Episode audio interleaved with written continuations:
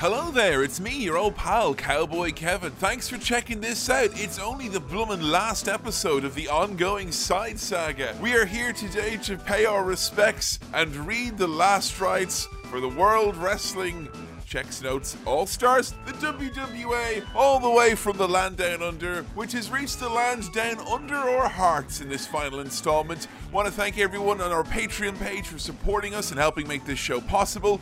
We are 100% fan and listener supported because of our lovely backers over at patreon.com forward slash ae podcast where you can get access to a whole load of content for your eyes and for your ears i'm talking smackdown crawl bibliotech the the big show show, the Bibliotech Q&A episodes, commentary tracks, video episodes, and much, much more. Keep your eyes peeled for lots of special goodies coming up around the Christmas period.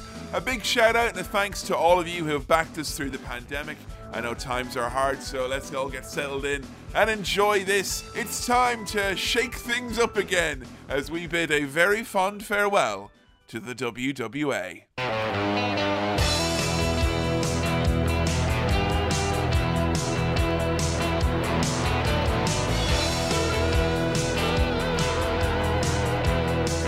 Hello, everyone, and welcome to the Attitude Podcast. Bono Finale WWA Special Edition.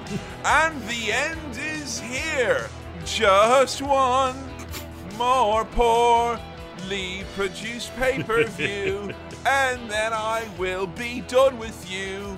St. Andrew. yeah, it's me, your old pal, Limp Cowboy Kevin Mann joined as I am in this review of the Down Underverse of the WWA and all the controversies, broken promises, and shoddy shows put on in between by Adam Biblo, brackets covered in skull paint, like Wes. Oh, what was he? Wes from Wes. Do you, He left. Are you seriously telling me the guy that was like with the awesome face paint, his name was He just left. Wes? You left! You cowards! You turned your back on me, God damn it! Damn it, Wes! Turn around! Give me a chocolate starfish, God damn it! So it's the fifth and final chapter of the WWA saga today, Kevin. And I wanted to ask you if you can think of any of your favourite five movie franchises that ended on the best one. Five movie franchises. I've got some franchises here. I did have a think about it. I know you're a Planet of the Apes head. Can you tell me if the last one was the best? The last one was for a long time my favourite because hmm. the last one was also the worst one because the last Planet of the Apes as a battle scene that begins with literally like the world's war on both sides and then once it actually starts moving Hmm. it's like people on bikes and fucking carts and such and horses to try and fill out the numbers and I'm expecting a similar you know, brave faced final battle scene here. Just that is a coincidence because, like, my favorite five movie series that has got the amazing fifth installment is Twilight.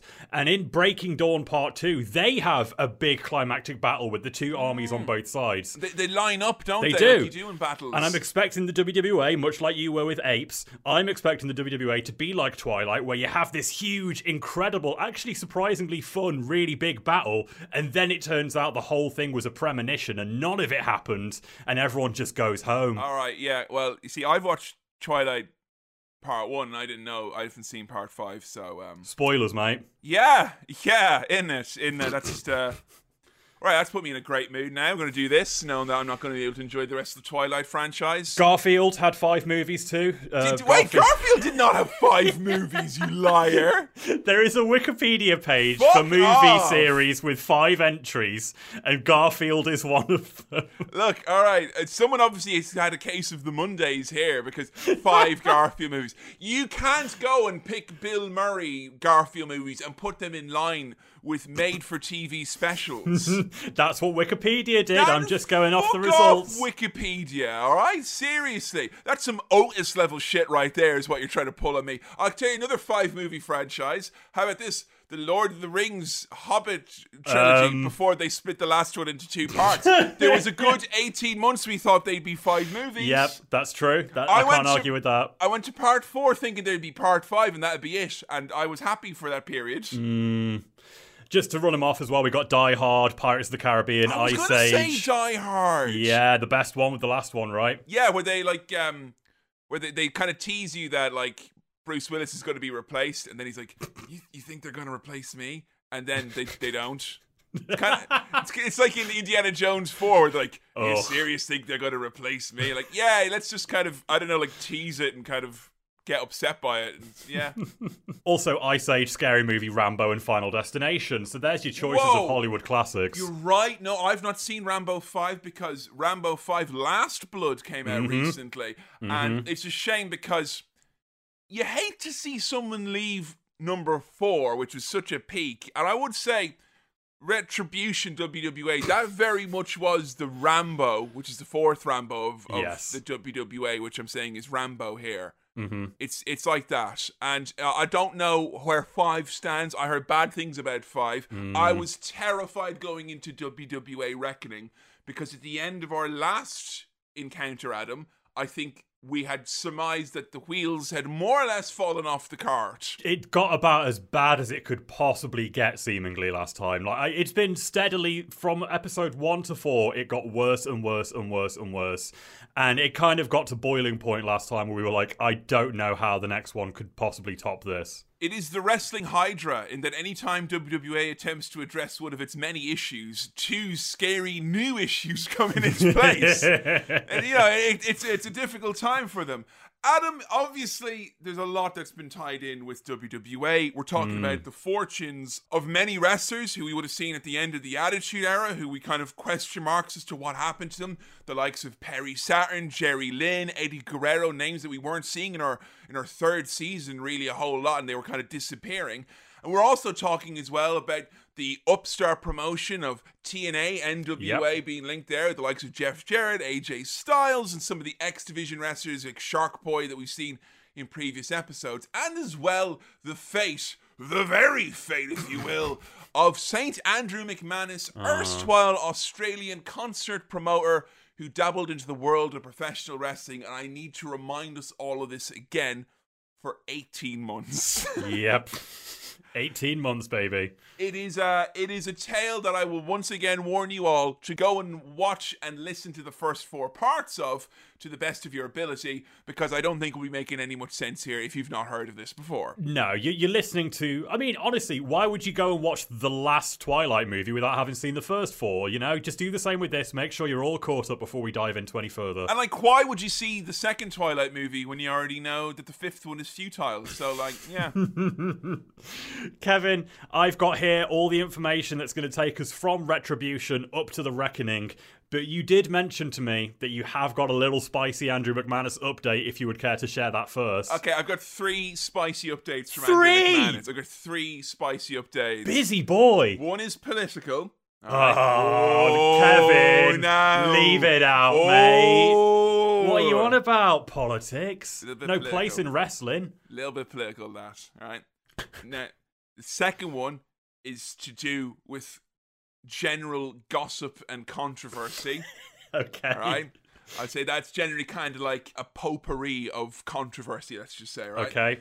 and then finally we have concert promotion covid update as well Okay, so we've got an entry from Time Magazine, an entry from Heat Magazine, and an entry from the NME that I'm guessing, right? or an entry from Mixdown Magazine Australia, an entry from the Daily Mail Australia, Oh. and this is true, an entry for the Herald Observer that I had to sign up for a free trial and pay 99 cents Australian for later this month to gain access to. So uh, that's I'll have to write that one off against tax, I think. So um, what? Pick your poison, Adam. What do you want to go with first? Let's go with the politics. Let's get it out of the way. Politics suck. Let's just get this over and Let's done just say with. off the, off the bat. Yeah, I don't know. Politics suck. Politics suck, man. Yeah. right. People may have heard last time that there was controversy surrounding Andrew McManus, the city councilman from the fourth ward in Portsmouth City in uh, in Australia. And there was a lot of controversy with him. He was a new appointee, and there was a lot of button heads there. Adam, there's been a by-election. He's vacated the city council. The fourth ward was literally in a state of free fall Okay. total free fall. Andrew McManus, unrelated to this Andrew McManus, Andrew McManus stepped out because of uh, people fighting back against his attempts to legalize or decriminalize marijuana and also to ensure a mask mandate in the county. The people of Portsmouth, he said, sapped away his energy and in a highly unusual move, he vacated the seat. But I'm happy to say, voted 3 to 1. Livette Mosley, the fourth ward is in her clutches. Wait, what? What? Yeah, and uh, What are you talking about? Mosley will replace Andrew McManus, who announced his resignation during But the but, but, that, but that is a completely different Andrew McManus. session, a move that surprised many on the council. Yeah, I know that it's unrelated to your Andrew McManus that you're all worried about. But on sake. previous episode, I did bring it up. All right. This is cheating. Well, I'm really glad you picked that one first. Imagine if you picked that one last. All right, give me a little bit of that gossip now, Kevin. Right, you want the hot gossip? Mm-hmm. This is fucking brilliant. This is absolutely great. It's almost as if people in Andrew's circle listened to the last go around and like, oh, he's talking about city councilman from fucking, you know, from Portsmouth now.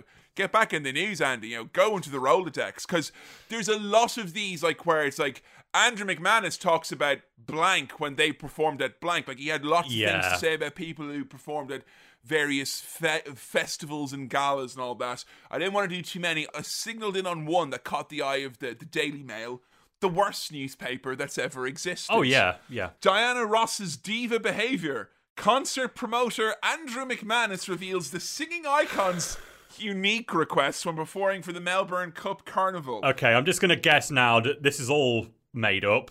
None of this is going to be true. This is going to be like, and then she said that I was the greatest promoter she'd ever worked with, and she gave me her jacket or something like that. Right, I will say with some confidence, I believe all of these to be true, and you probably Okay. Okay.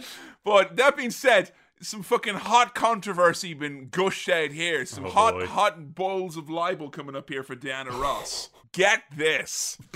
This is what Diana Ross said. And Diana Ross, known as a diva, Uh-huh. an- a diva apparently, The divas. a diva, which, as we all know from WrestleMania 27 28, means that whether they're on a fashion shoot or on Total Divas, they're they're powerful and smart. And she can't throw punches. She's not allowed to do punches. Anyway, this is what Andrew recalls. I don't want you sitting in the crowd, Andrew recalled Diana having said to him. I want you standing at the side of the stage in case I need you. She said that to Andy. Well, as if butter wouldn't melt in her mouth, Adam. Get and dig this. Dickhead, it's freezing up here, she was quoted as having told Andrew later on, because Andrew reveals that an air conditioning duct was behind the stage and Diana began to rub her arms. Oh! that is spicy AF, Kevin. Wow, the Daily Mail must have been salivating when they got that scoop. I, I, I got I got the biggest fucking scoop. Okay, okay. Speaking of scoops, you know, here we go now. Oh, boy. Uh, dig this. Meanwhile, the Diva antics reportedly did not end there, with Andrew McManus revealing how Diana made her tour manager taste her food before it got to her. The food ended up arriving cold. Uh-oh. Oh. And hence Diana Ross, no a diva, was reportedly seen several times at the Crown Hotel's food court. And here comes another quote.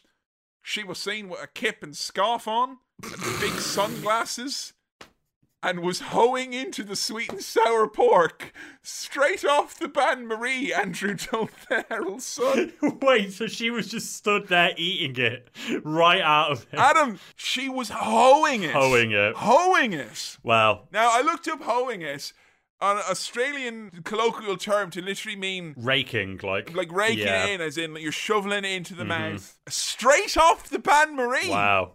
I mean, Did she drink the hot water afterwards? oh, Jesus, Christ. And I think that about does it in terms Wow. of the um Quality journalism right there. yeah, and just say in her defense, in 2005 she said, "I'm an icon, I'm a diva, a soul sister or a queen." Labels. I've never been into the whole label thing, so you would say that though, Dano. You would say that though. Well, you? she So, made um, it and you didn't, Kevin, so wind your neck in. Exactly. And Adam, I don't know where you're at. Um, obviously, I'm going to be removing all Diana Ross musics from my Spotify playlists and uh, etc. because uh, that is the sickening behavior of a tyrant. She's cancelled now, mate. That's it. We're done with Diana Ross. Kevin, give me this last slice of COVID related information you got here. So, very strangely, on, on this COVID information, I double checked this article has been posted around several places, uh, only in the last six days as of recording. So this was published at the start of November. Okay. But they're still having a go at the COVID safe festival that they were hoping to do. He's back at it again. Back at it again, Adam. The plan is to be lobbied to the Prime Minister of Australia, Scott Morrison, the Health and Home Affairs Ministers, and will incorporate a number of precautionary measures to ensure that the tour is safe. Now, do you remember what the COVID safe plan was Oh, to yeah. get the concert in June or July, way back when we recorded our Yep. sequel to this back in like, March, I think it was? Uh-huh. It was that everyone would download the app. Yep. And everyone would make sure. I believe that was it. So, we want to have Under the Southern Stars. We want to have it Under the Southern Stars. That's such a Tim Heidecker festival. What the fuck? Un- under the southern stars. And here are the steps for the COVID safe roadmap. And see if you can spot what might be a slight issue here with what they have in terms of the kind of proprietary nature of this. Okay. All three acts will travel with essential band members only. So sorry, Bez. Yeah. Uh, Leave the brackets Along with two support staff, and they will be COVID tested before leaving Los Angeles for Australia. Okay. A second COVID test will be conducted after the band and support staff arrive in Australia. Okay. The band will then be quarantined at an isolated compound with a rehear- with a rehearsal studio for 14 days. okay. The acts will hire Australian crew to replace the band's usual touring team. Right. Here's the bit where it gets a little bit vague now. Segregated sections on flights and inverted commas military style transfers between mm. Australian cities for the band. Military style. What's that mean? We put on some khakis and some camo jackets, like try and look surly. We put on some camo hats and jackets. We put on our dog tags. We run into the front of the bus as hard as we can. There's two steps to the left. It's important. Hotel floors for the band will be locked. What? They will be locked. Lo- They'll be trapped in there. This is part of the one, two, three, four, five, six, seven, eight. This is part of the nine point plan, okay? We're going to lock these doors. Imagine saying that to the Prime Minister as well. And they'll be locked as well, Prime Minister. This is sounding more and more like a master plan or something. Like, and once we have taken the acts to our compound, we will lock them on their floor so they cannot be seen. well, if that sounds, if it sounds a bit like a scary, a scary concept, Adam, this might take you back to some more familiar territory. Punters must download the COVID safe app before attending the show. Okay. Temperature checks will be completed at the gig oh, while attending. sake. While those attending adhere to social distancing, shows will be capped at seventy percent total. Seventy. Yeah, that seems a lot. I swear it? that's more than what you said last time. And so, finally, as well, this is the main point, Adam. If the festival works, it can become a test case. Then they say they will share the roadmap at no cost to operate all future festivals under this manner. Now, I don't know if they realize this. I didn't have to pay to get access to Mixtape I was gonna say. And uh, Whoops. anyone in Australia wants to run the Attitude Era podcast live show this year. I mean, obviously we didn't get to do Manchester or London this year, but we could do Australia. All we have to do is make sure that Billy's hotel room is locked. So he, he tried this over the summer and it was shot down. Yeah. And now he's come back with a plan that is basically we're going to do loads to protect the rock stars and the acts. And the audience, well, that's just the same plan as before, really. We'll just let them in and we'll use it as a test. We'll see how badly it goes. The main thing that's changed with this plan, as I can see it, Adam glancing at it, is just that the situation has become more dire, and therefore the plan either seems more or less reasonable depending on how desperate you are to stay safe or to go see some music.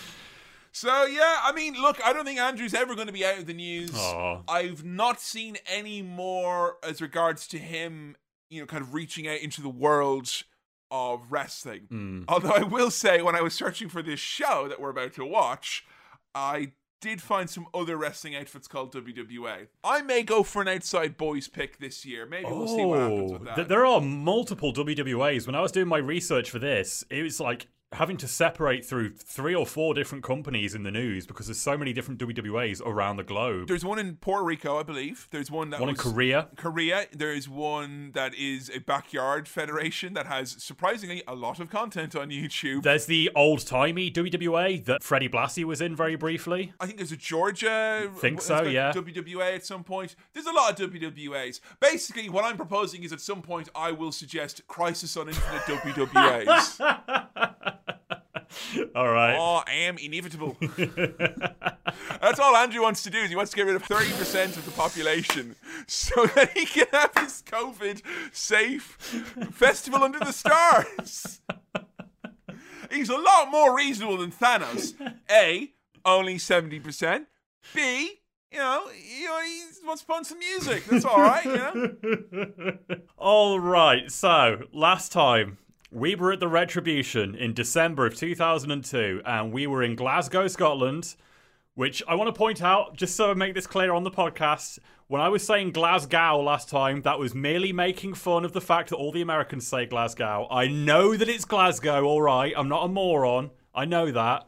Kevin, I know Are that. you getting. Uh, hang on a second, Adam. There's only one person on this podcast who's allowed to be attacked for spoonerisms, and it is me. the most clearly spoken, definitely not being silly person. Uh, you know what, Adam? Ha- say Glasgow next time and have, you know, for your. as a treat. How about that? As a nice treat for yourself. We were in Glasgow last time, which is on their European tour. The night after the Retribution, they went to the Manchester Arena. Have you been to see anything at the arena, Kevin? I have. I've been to the uh, the MEN uh, to see Raw's War, Mm-hmm. and I've seen it twice there now. Both times it was because a friend of mine was able to secure me free tickets. One time was before the terrorist attack, Mm-hmm. and the other time was after the terrorist attack. And the terrorist attack that happened in the MEN was it was very scary because Joe used to work there Yes. from, from how to. She she she worked in there. So when we came back for it, and it's like, hey, we're going in. And yeah, all I'll say is I, it's a great arena, great place to see a bit of wrestling, uh, great place to see Jinder Mahal be defeated by AJ Styles for the title. But yeah, it, it's uh, it's a bit of a weird one for me. That one still. Not a great place to see the WWA because you know how huge that arena is. They sold 3,000 tickets out of the 17,000 available. You know what? That's better than Five Star Wrestling did. Five Star Wrestling, they put 500 people in there, Oh. and I'd say a good 200 of them were, were, were papered. and you didn't reach out to you didn't reach out to Manchester's favorite wrestling podcast, did you? You fools! We could have been so powerful together. So the main event for the Manchester Arena was just just remember, folks. The Retribution show ended with Jeff Jarrett cheating to help Lex Luger beat Sting for the title. and that was after he had earlier in the night had been faced to vanquish the big disappointment Nathan Jones. Yes. So Luger and Jeff Jarrett were clearly like either working together or, you know, they're, they're both cheating to beat Sting. And so Yeah. the next night after that in the Manchester Arena, we had Sting tagging with Lex Luger to take on Buff Bagwell and Jeff Jarrett in the main event. You know that it's just that Luger wants to to tag with his buddy Sting, and I don't think he gives a shit. Well- I mean, why would you though? Why would you give a shit? Well, apparently Luger was very outspoken and whiny all throughout the tour. Apparently he was a massive pain in the ass. The only reason they made him the champion on pay per view is because Lex had already committed to do the next tour, whereas Sting hadn't committed to anything. Right, the old uh, WWE commitments don't mean a lot though, do they? Honestly, seriously, they're four pay per views in. You'd think by now they would think maybe we should, you know, plan more instead of just putting all of our hopes and dreams on this one old star who says he's going to join us next time. I think the only difference though is when you compare him to say like you know Kevin Nash or Scott Hall or Randy Savage, you know a lot of the other names who said they were going to come and then they didn't come in the end. I think the difference is is that Luger is genuinely the most desperate seeming of all of them. So I, I think he'd be Yeah. like, "What the fuck are you going? to You're going anywhere? Why? Oh. You know, come on." It's true, he's not. Well, eventually Sting did say that he would commit to doing another tour. So then on the last night of the European tour, Sting defeated Luger and Malice for the WWA title. Luger didn't want to take the pin, so they had to throw Malice into the match to get beat by Sting instead. You tell me the wall gets his main event push and we didn't get to see it on pay per view. Didn't get to see it. I know. Ridiculous. Also on that same show, Nathan Jones elbowed Jeff Jarrett in the eye, resulting in a two hour stay in hospital where he had six stitches in his eye. Chick, my eye. The end of year awards at the Wrestling Observer newsletter saw saw Eruption and Revolution make it onto the top ten worst shows of the year. Revolution was number two, the second worst show of the year. what? What got number one that year? Oh fuck! I didn't notice for what show it was, but what I can tell you is that WWA was the second worst promotion of the year, right behind XPW. Wow. Okay. Oh, it was it was King of the Ring 2002. I just remembered that was the worst show of the year. Apparently, Fuck off. Fuck off. Fuck off. All right. Seriously. No. Fuck off. That, like, right, I get it. Like it's WWE, and you've got problems with it, and it's not as fucking good. But are you seriously saying that as a wrestling production, that is like objectively better than the fucking? Re- I mean, I'm actually really annoyed that Eruption isn't up higher than Revolution because Eruption had Mark Oof. Erickson, and it really struggled with him. Oh, bless him. He's not back. I'm afraid. Well, it's funny you should mention. Oh, Hey Adam, dig this. Hi there, my name's Mark Erickson, and I want to take this opportunity to introduce myself and showcase what I do. I'm a boxing promoter, and you're about to see highlights from my shows that I've been promoting over the last few years.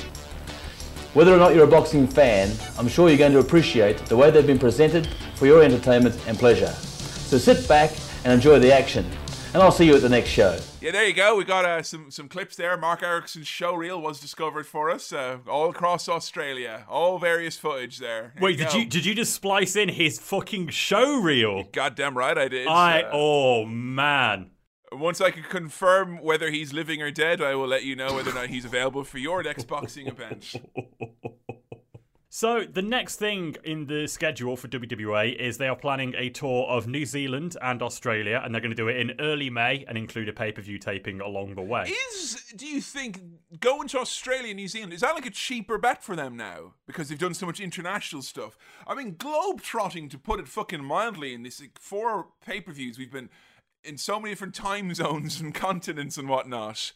I would assume, given Andrew McManus's infrastructure and with everything being more domestic instead of international, I would assume touring Australia and New Zealand would be cheaper for the WWA. Yeah, But surely. also, I, I figure that they must surely just decide that, like, we can't just keep touring Europe over and over because it's going to be diminishing returns. You need to give it a bit of breathing room to allow them to want to see them again, you know? Yeah, I think it's definitely the case that there are diminishing returns from from what you're saying there. The later tours between the pay per views were doing less and less good. I think the kind hmm. of the the gildedness has come off the rose, some to speak, in that respect. Plus, the tours towards, like, it seemed like when it started out, it was like, we're going to do this, and then they do that. And then the further into the WWA you get, it seems like they were more, we'll do this, and then we cancel that. And now we'll do this. No, we can't do that anymore. That's cancelled. Well, as long as you're being seen to have plans, that's almost as good as having actual plans, right? Yeah, such as them cancelling this new tour that they were going to do in early May because Sting can no longer make it, unfortunately. So that tour's off the books. Unfortunately, Sting signed an exclusive contract with uh, Sprite to beat up a child for the next two years in the cinema, so he can't do it anymore. Sorry. But Sting is back on board again, and now the tour is going to be in late May instead. So we are we're back on, everyone. Don't don't worry. Don't make plans. Jesus we are Christ. doing it for no, just later in the month instead now. You know what? I think Sting is someone who, you know, I, I watched a lot of them in TNA over the years, and that's where I've seen the most of Sting. You know, and mm. that's kind of ridiculous. I understand seeing most of Sting when he was in his, you know, fifties, pretty much dressing up as the Joker and running around with a crow and all that. Great times. this will become a full fledged TNA podcast by the end of this Oof. episode. I fucking guarantee you. But it's something to say about him. I know he's a Christian. I know that he likes to consider himself, you know, not the typical mold of wrestler, and that he feels he's quite a charitable guy. He's quite Yep. giving. He was very outspoken about not doing things for money, doing things that he thinks mm-hmm. is the right thing to do. At what point does that become him being a bit of a fucking sucker? Because I really felt strongly. I remember in 2013 and 14 when there was this big clamoring for Sting to go to WWE and just wrestle the Undertaker. Yep. And Come out, come out of that cabin, Sting. I'm pretty sure Fuck's the shadows behind that rainy tree are in the shape of a scorpion. I have done it on After Effects. It is true. And I felt sorry for him because I do feel like he's someone whose heart is too big for its own good. Not enlarged. Oh Jesus! just too big for his own good because someone like Andrew McManus somehow was able to go, I'm just a dynamo lock multimillionaire. Oh, And, and I really, I can't do my wrestling tour unless you. And, you know, Sting probably sees all these youngsters, who, and there's a lot of youngsters in the WWE. That should be pointed out. Yeah. Butchers to a few legends who mostly don't show up. It seems like the man is just absurdly giving. It. Uh, why would you be going back to the WWE now, Sting? after yeah. all of this, I don't get it. Sting's decision making came up a lot in my research for this, and I just there's a lot about this guy that he definitely does not fit the mold of typical wrestlers, and I don't really understand his like thinking. Like at this hmm. point in time where we are here in the WWE, there is so much talk about Sting finally going to WWE, and Sting himself is saying in interviews and stuff like, "I'm going to do it. I'm going to. I'm going to. At this time, I'm actually going to go to WWE. They've got a good oh offer." Oh my god! And then you hear something like Vince saying, and then Vince said to Sting that he wanted a decision by this weekend, and Sting was immediately turned off by that, and he doesn't want to do it anymore now because he doesn't like a deadline for a decision. And it's just like, this is big business we're talking about. This is like the big wrestling company. It's not the worst thing in the world if they're going to ask you to make a decision by the weekend, you know? He he just he doesn't seem to work mentally like other wrestlers do. He makes decisions in a very different way, I think. And I think he made the mistake of making a very bold statement around about this time. And he was like, I turned on the TV and I, we mentioned in season three, it's the bit where The Rock goes, Who the hell are you to Booker T? Yeah. And he's like, I saw that and I'm like, I can't good conscience ever work here. Mm. And he was. He was bringing that up in 2012 and 13, like when Fucking stuff. Undertaker. And I'm not sure is it the case that like here's a guy who just wanted to do the best business possible for himself, and for some reason he was unable to actually affect that business, and he's got a nice handy dandy moral excuse. What I'm being very cynical Adam. I would maybe think that. But me in my more carefree moods, like I am feeling today, just says to me, the Stingers watched all of the Lord of the Rings trilogy, and he wants to go to New Zealand, and he can imagine him there now in various places. Who's up there on the Tower of Orthanc? Oh! fuck's sake. Uruk-hai, it's showtime! or he's walking around in Bilbo's house. Ow! Just tea, thank you, because he's hitting his head on the. the Sackville Baggins is made off with all my spoons! Ow! Woo! and then he's like, I bid you all a very fond farewell. And that kind of, you know, the ripcord thing that goes, that brings him up from WCW. Okay, so WWA, and uh, now th- this tour is set in stone. We're definitely doing it at the end of March. Sting's apparently going to go to WWE after the tour, but he's he's committed to doing the tour first, so it's okay. Oh my god, when are we going to get to the fireworks factory? Look, we just have to make sure everything's right for WrestleMania 32, all right?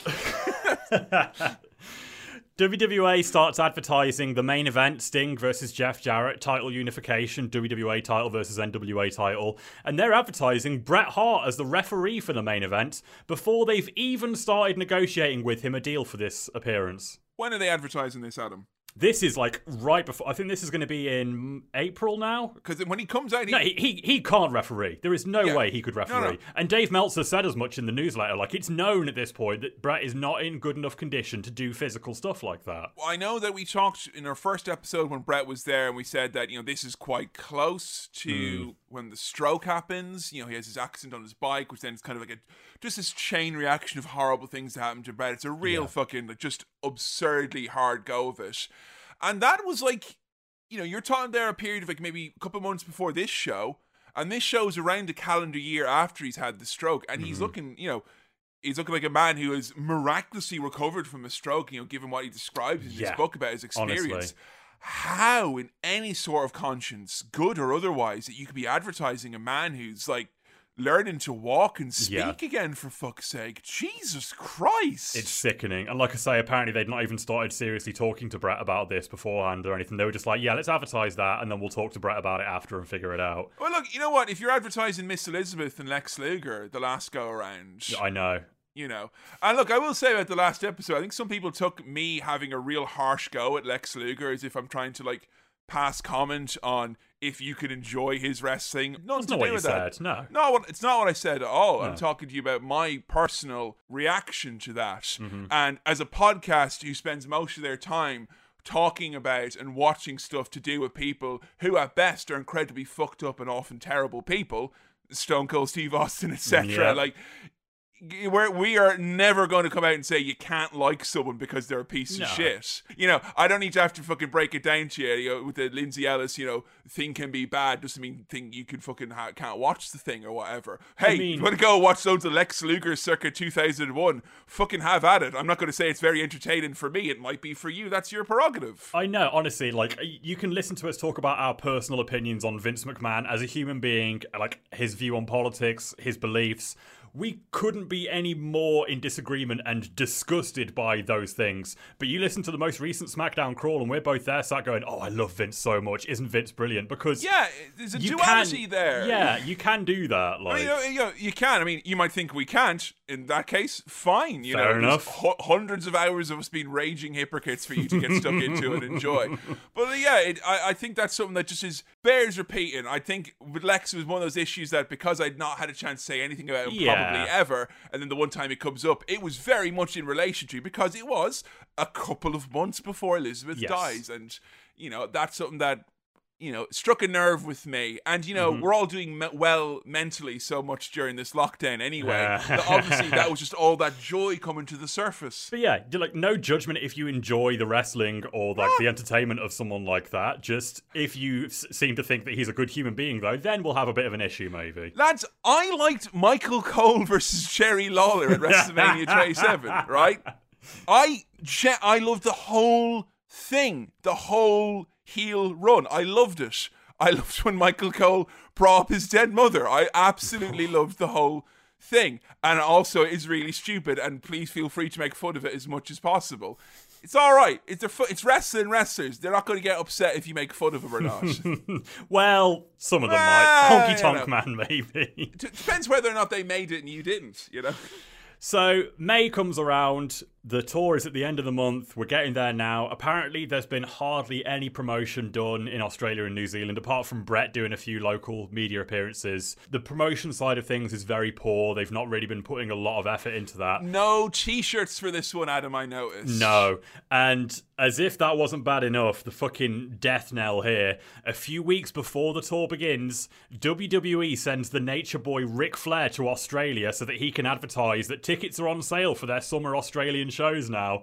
And would you believe, Kevin, that Ric Flair went on the Rove McManus show? Are you kidding me? It's all connected. Rove McManus put Ric Flair in a figure four leg lock, and Flair sold for him. wow. So you basically tell me if this is if this is we're going back now to season three. If this is open warfare between corporations and wrestling in, in entities, Mm-hmm. are you telling me that Rove McManus is the Paul Heyman esque mole the whole time?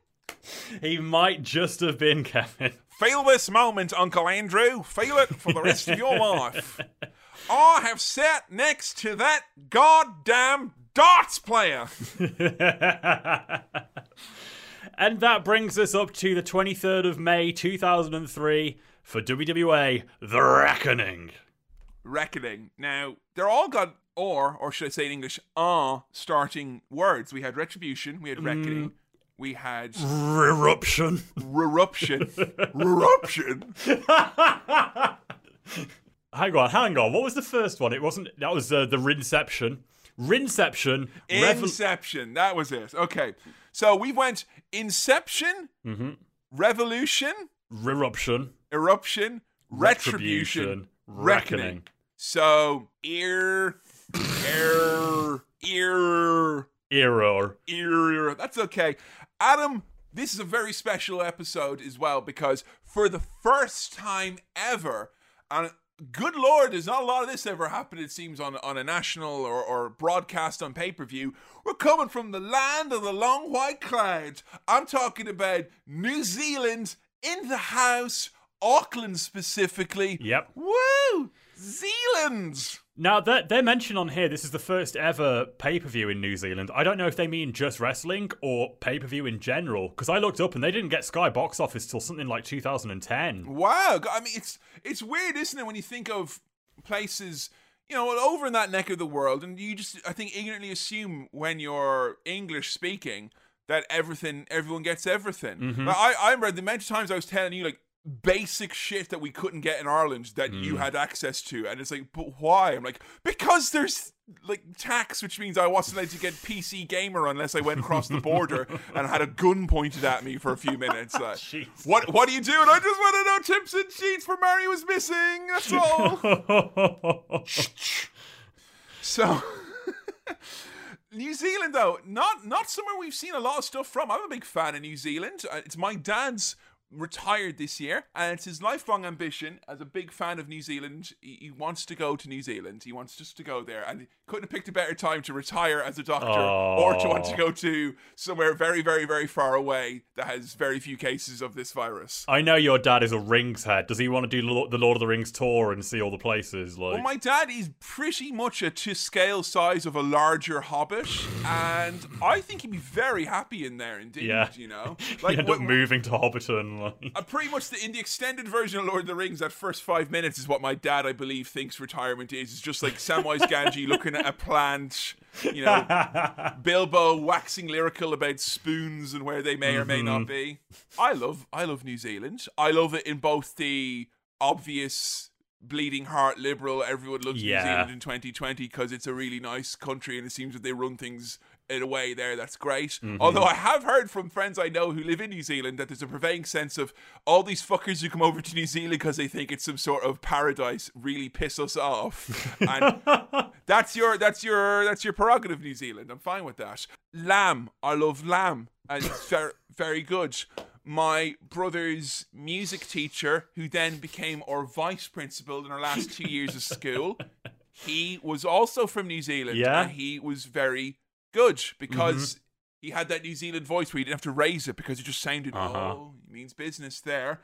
And his son is an accomplished drummer who uh, I, I follow on Instagram still. So yeah, um, Hallmarks of New Zealand, basically. You love it.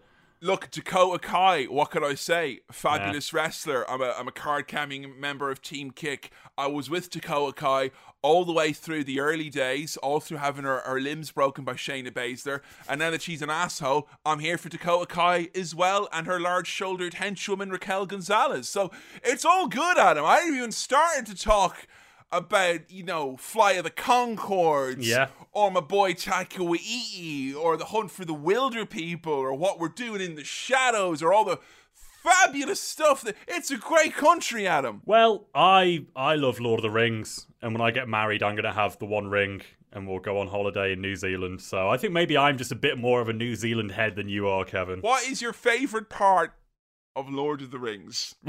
My favorite part. What's your favorite? If you could pick just one bit, and I've done all of the Lord of the Rings movies for Cinema Swirl, and I even had to start a Patreon and get into a certain tier to get to do all of them because Sam hated them so much, and I had the best time all the time.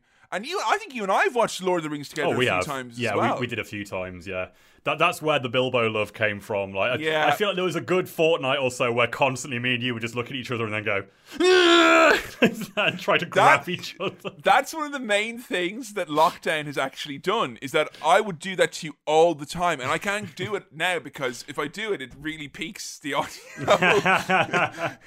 so I might just give you the the face or whatever, but you know. genuinely, genuinely, this is going to sound silly, but I think in terms of just sheer sit back and enjoy it, I do think Bilbo's birthday party might be the hmm. highlight of the whole series because there's no stress, there's no anxiety. It's just look at all these lovely lads having a lovely time. I, I did that for my 21st birthday. I did the speech and then I ran out of my own house and ran away. I ran away. Ran away. yeah, but I took the cake with me though, so you know. Kevin, the cake is still in your pocket. I think uh, you know I've had a lot of lot of time with Lord of the Rings, and I think just it's got to be Aragorn in as many guises. And I, I can't, I literally can't pick between him kicking the helmet and going what about let the Lord of the Black Land come forth? yeah, and a, and a sneak third one, and I will die as one of them. That's a good one. That's a really good. That's a great one. So you know, yeah, it's it's a good time to be had. That being said, I've not watched all the Hobbit trilogy, which is currently what I'm proposing to, to try and do for episode 30 of Cinema Swill for, for, for Patreon. we are over 45 minutes in and we've not got to the opening package. Good, I'm, i think we should leave all this in, but I do feel like I should be the, the, the, teacher on the field trip here and say, right, everyone, come on, we've got places to be. The demonstration's no, right. at noon. It says a lot about New Zealand, though, doesn't it? That we could talk it about does. our love of New Zealand for a whole pot. Look, we've got an hour forty-five pay-per-view to get into, and I'm not looking forward to it, quite honestly. yeah. And because I can say from the bat of WWA Reckoning, the best thing that it has going for it is that, like, if you ever went into a haunted house and some of the ghosts in there reminded you of better times, it's damn. WWA The Reckoning.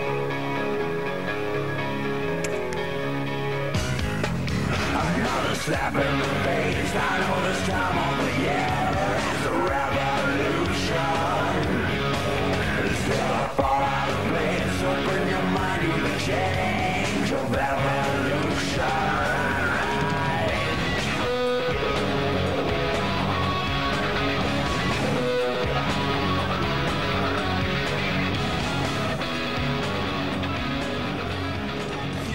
Uh, not much of an intro there. It's yeah.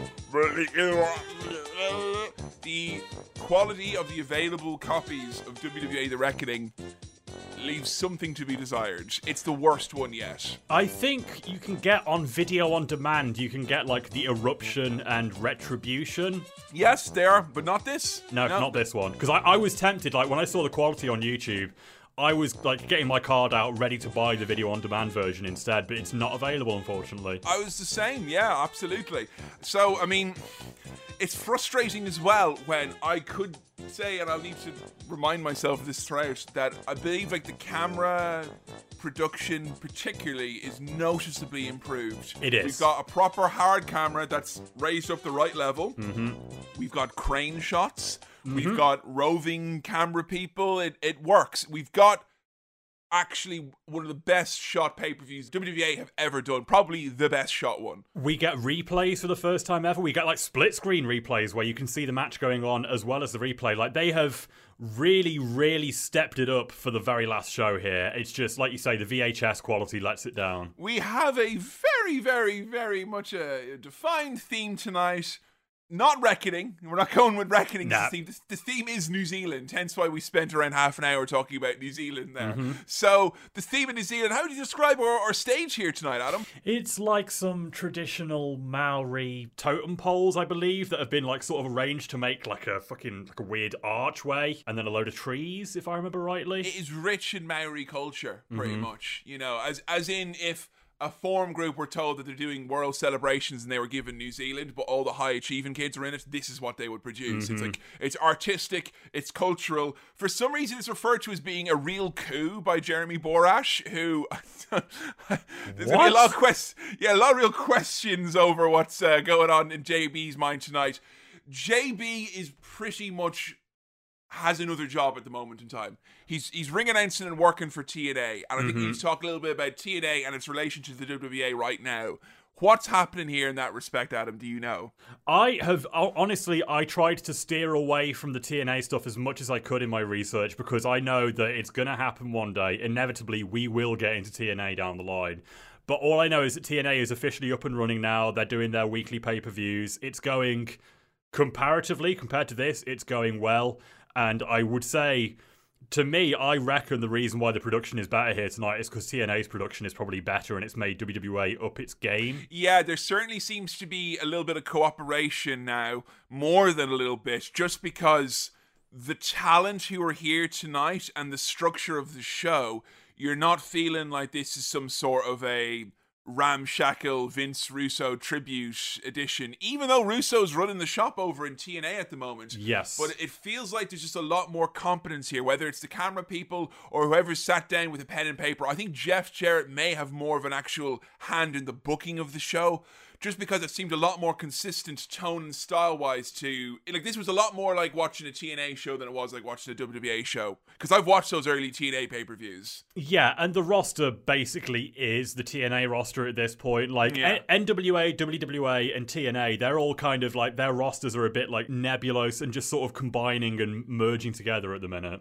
The main names who are in WWA who are not in TNA are not here tonight. So names Hmm. like Kronik, you know, like Luger obviously showed up very briefly in, in TNA, but you know names like you know Lenny and Lodi, you know Mark Madden, you know he, he Mm-hmm. Fruits and suits. fruits and fruits and suits, Midajah, Steiner, like a lot of the a lot of the people who are like kind of synonymous with the T, with the WWA, like you're not seeing them, and they're and they're also not in TNA at the moment as well. Right. So it's not a case that TNA has taken its talent; is more that honestly, it feels like there's, TNA has given them more than they've taken away in any respects here.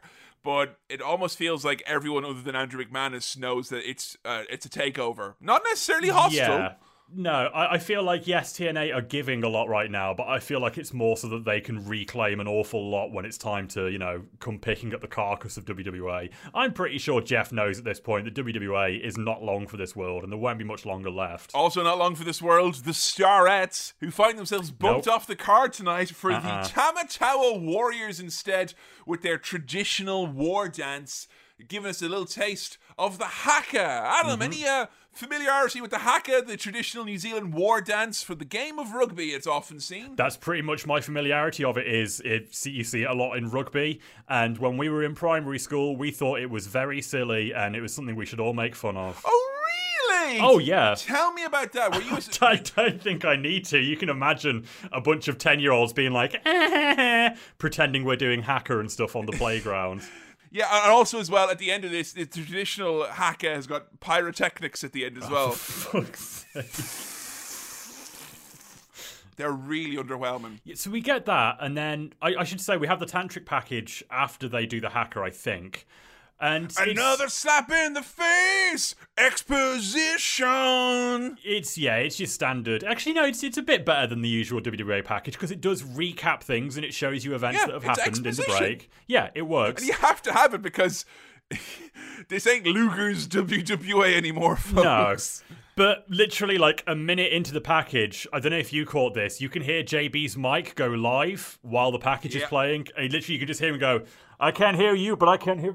Already, already, 60 seconds in, JB is having issues with the microphones. And I did like his microphones came in right after the phrase tonight for the first time. Are we ready yet? Are we are we are we on? Can you hear me? we get the exposition lasting so long here. We get the rare second verse of Revolution. Of Revolution, yeah. where it's like, look at this photograph. For fuck's sake. Well, folks, tonight it's war. The battle lines have been allegedly drawn as the WWA looks to kill the National Wrestling Alliance. Fuck off. First time ever, live from New Zealand. Nice big camera setup. Of course, we've got no Mark Erickson, but Dave Penzer of former WCW fame, and he's a Okay. legit voice in the world of wrestling. He's there, looking looking only as Dave Penzer can look. He does a fine job. I honestly, I don't think I made any notice of the announcing tonight, which means that it did its job. I guess you know he was there and he did it. You just missed the time where he went, "Ladies and gentlemen, ladies and gentlemen." Ladies and gentlemen, ladies and gentlemen, frontier psychiatrist. Coming up to open things off, it's the not hometown boy from Australia, Mark Mercedes, taking on the dog faced gremlin. Oh, oh, oh, it's Rick Steiner. Um, you want some? Come get some. You don't like me? Bite me. Before we talk about Mark Mercedes and the research I've done with him, Adam, I was wondering if you could tell me what your favorite dog faced gremlin from popular media is. Favorite.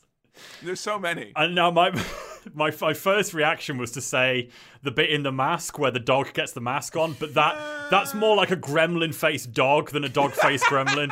Uh, I, I'm gonna go with Stripe, the the leader of the Gremlins from Gremlins.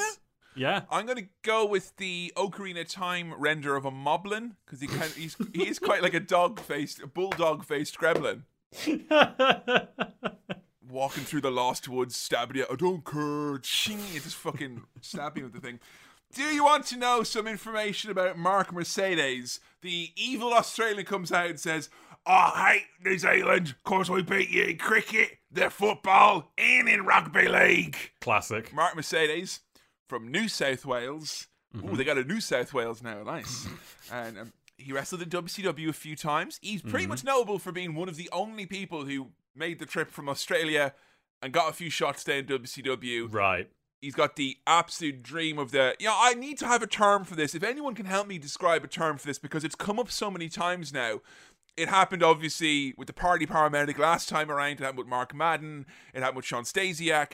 But wrestlers who've clearly edited their own Wikipedia entries. okay. I'm thinking WWE Wikipedia, but I don't know if that's the best way to go with it. But it's great because it's like it's his Wikipedia page, and it's a lengthy one. It's like he wrestled in front of fifty thousand people at WCW Nitro in a losing me. effort to like Ernest the Cat Miller or whatever it is. Oh. But I've got two very interesting facts for you. I've got a wrestling fact and a non-wrestling fact. Which would you rather have first? Let's hear the non wrestling fact. He was in an episode of Farscape. Good for him. Wrestling fact: He's trained by the Malenkos, Dean and his brothers. So Oh, cool.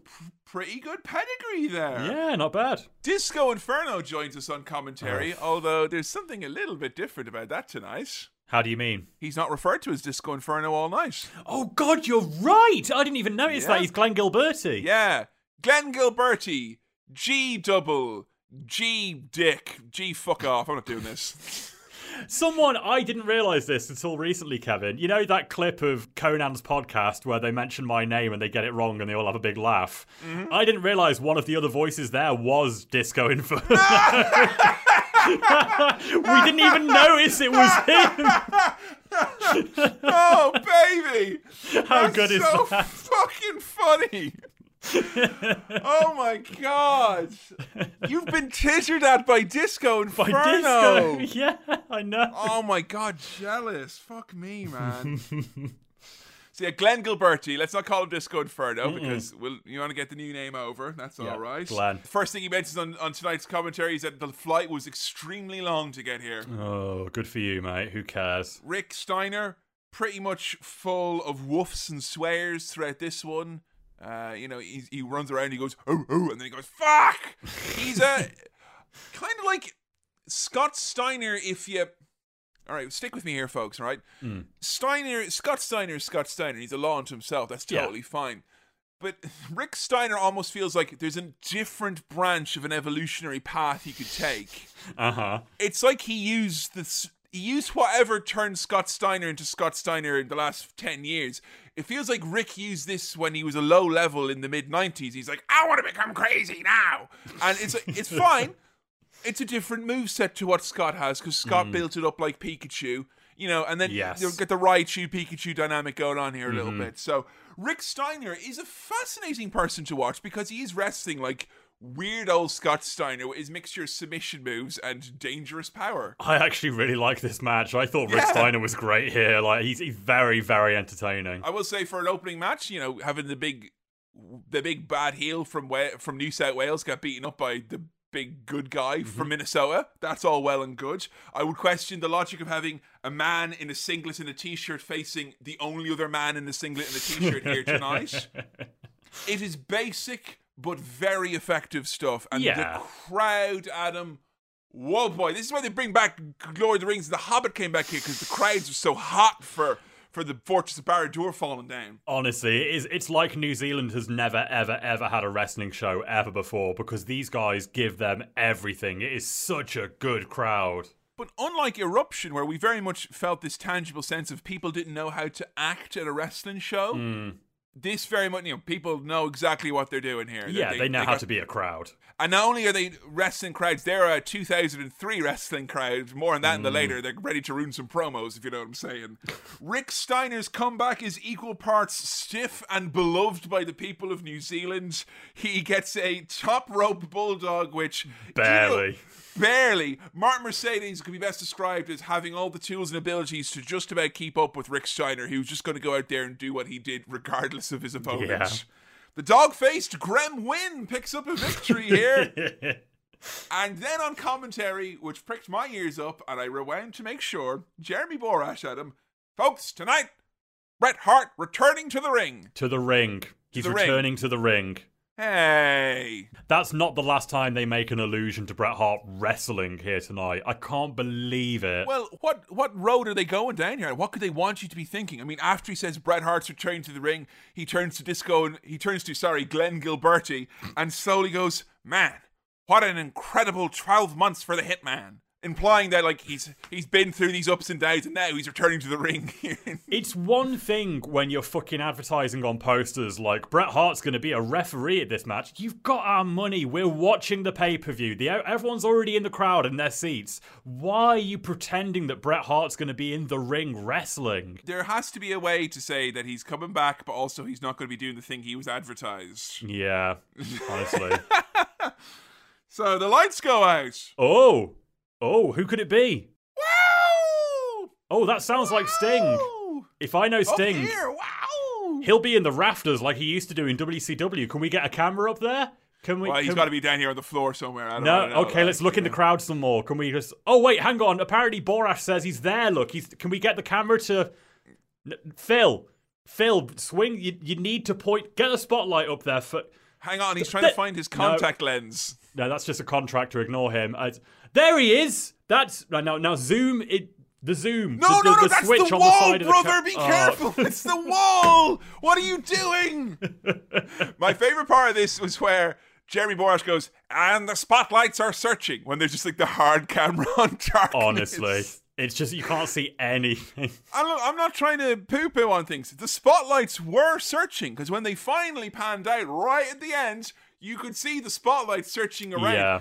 It's just that they managed to maintain a moving shot for around 15 seconds going mm-hmm. throughout the arena, and they managed to like dodge all of the light. It was like yep. fucking going through lasers in a Hitman. How did you not pick up any of the light? That's amazing. They finally fucking find Sting. Wouldn't you know it? He's in the rafters, the bit with the big fucking light on it. And that's right, baby. I'm here and I'm back in black. I mean, back in black, baby. And I'm the Stinger, which means I like rugby. Woo! And Jeff Jarrett, your guitar's a wallaby. What the fuck is this pandering shice? He says his baseball bat represents the New Zealand All Blacks and Jeff Jarrett's guitar is an Australian wallaby. And as we all know, Kevin, the New Zealand All Blacks could beat the fuck out of a wallaby any day of the week. Okay, the Australian national rugby team are referred to as the Wallabies. I want to make sure. Once again, we got to say it to Sting. He sits down with the Lonely Planet travel guide. He gives it a good thumbing through of the of the introductory remarks, and he writes his promo, and he gives it to you. I mean, the crowd liked it. The crowd buy into this pandering. I guess it's just I've never understood Sting as a character. Really? On it, he's this fucking mysterious, oh. scary-looking guy that sits in the rafters, and you think like, oh, he must be very quiet and brooding, and then he's like, whoa, I love rugby, man. And it's like, what? I don't get. The, there's a big, big disconnect. I guess it's a rush out of praying, man. You know what I'm saying? There's a huge disconnect, and then he became the Joker. Like, I don't understand his the psychology behind his character. Yeah, but like Adam, like he had to become the Joker. How else is he going to take away Madison Rayne's power from the Knockouts division? Duh. We'll get to it one day. Amateur hour over if he was to come to your hometown of Staffordshire, what would be the pandering promo that he would do? Would he be like, Woo! I like boilers. Right. Okay. Now, no, no, no, no, no. You're talking about boilers because Boiler Man is the, the mascot for West Bromwich Albion, which is a Birmingham-based team. So don't don't get that mixed up with Stafford. Oingers, my boingers. My apologies. Gen- genuinely, honest to God, I I cannot think of a single example. So little culture does Stafford have. he, would have been better off coming in and saying like, "My bat represents Pokemon and Jarrett's guitar is Digimon." Like that. That would have been more effective than any local references. Oh my god! I mean, I'm, I like to think if he was, you know, you know, here in in where I live currently in Salford he he just take a picture of Morrissey and start hitting it with a baseball bat. Yay! You know, or, or he becomes the new Morrissey. He does his uh, his face painted like a very Morrissey type of a way. You know, the way that he became the new Joker once we decided we didn't like Heath Ledger anymore. You know, I would say Sting would go down very well in Ireland. I think he'd go down very well in Galway as well. I mean, mm. look, if Chris Benoit can cut a promo to make an Irish crowd pop, Sting can fucking do it. We want to hear one thing. We want to hear that your your intentions to have a pint of Guinness. That's pretty much it. And I would say my hometown of Galway, where I would consider my hat to be very firmly laid in Ireland, if he came there, he just had to mention any number of things. He could just go oysters. Woo! Be like, yay! We've got a lot of things that we can hang our hats on at any point in time, you know. John Mahoney from Frasier coming to town and doing a little bit of fishing. That was good. And you know, if Sting met John Mahoney in, in Galway like I did, he wouldn't have two bottles of Buckfast in his arms, looking like a fucking ne'er do well. Coming up next. It's time for a little bit of action that will remind you that this is in fact the WWA. As Puppet, the Psycho Dwarf, takes on Meatball and takes on T.O. Totally outstanding. Not a pimp or a king. Life comes at you fast. what happened to the pimp gimmick? What's that? Where did that go? I don't know. Has he been impeached? What's what's going on here? he still demands a bow as well. I don't Yes. get this, Adam. I, I don't understand. And he even does like a big, lengthy, like three minute promo at the start here, and I still don't understand his character. I This- appreciate it. the uh, my only takeaway from it is actually JB misspeaking. I don't know why this made me laugh so much. But Puppet goes, You're asking yourselves why I call myself the midget killer. And JB goes, I'm dying to know why he calls himself the milget, m- midget. And that's highlight of the night. So, all right, Puppet kind of uses. I like it though. You know, it's, it, this really feels like if you're watching something like. you know, Like an old '60s series that has lots of episodes, but it doesn't have like a proper finale. But you have to kind Hmm. of imply some extra meaning on the last episode because Yes. it's the last episode. So the fact that Puppet here is like a lot of people have been pointing out to me that my gimmick makes no sense. So so dig this.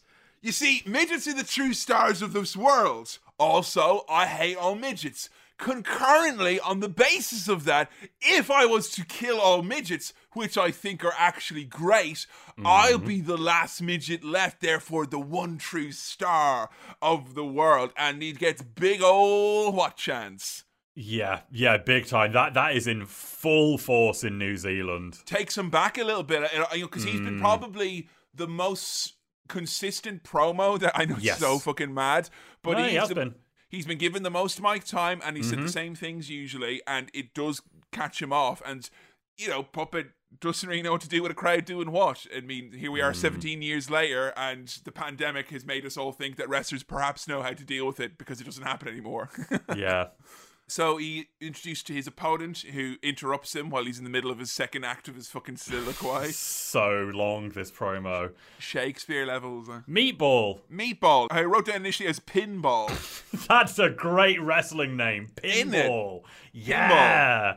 so Meatball's gimmick is that he's like the world's largest little person, and he's like they say he's two hundred pounds and all that. He's he's he's quite wide set. Looks like he had some difficulty actually like moving in the match though. You know, and that you know there's there's I mean I remember Super Porky when they brought in the. uh the juniors on SmackDown, and he was like similarly like a heavy set little person, but he had some serious fucking moves to him. Like he was a big star in Mexico, Super Porky.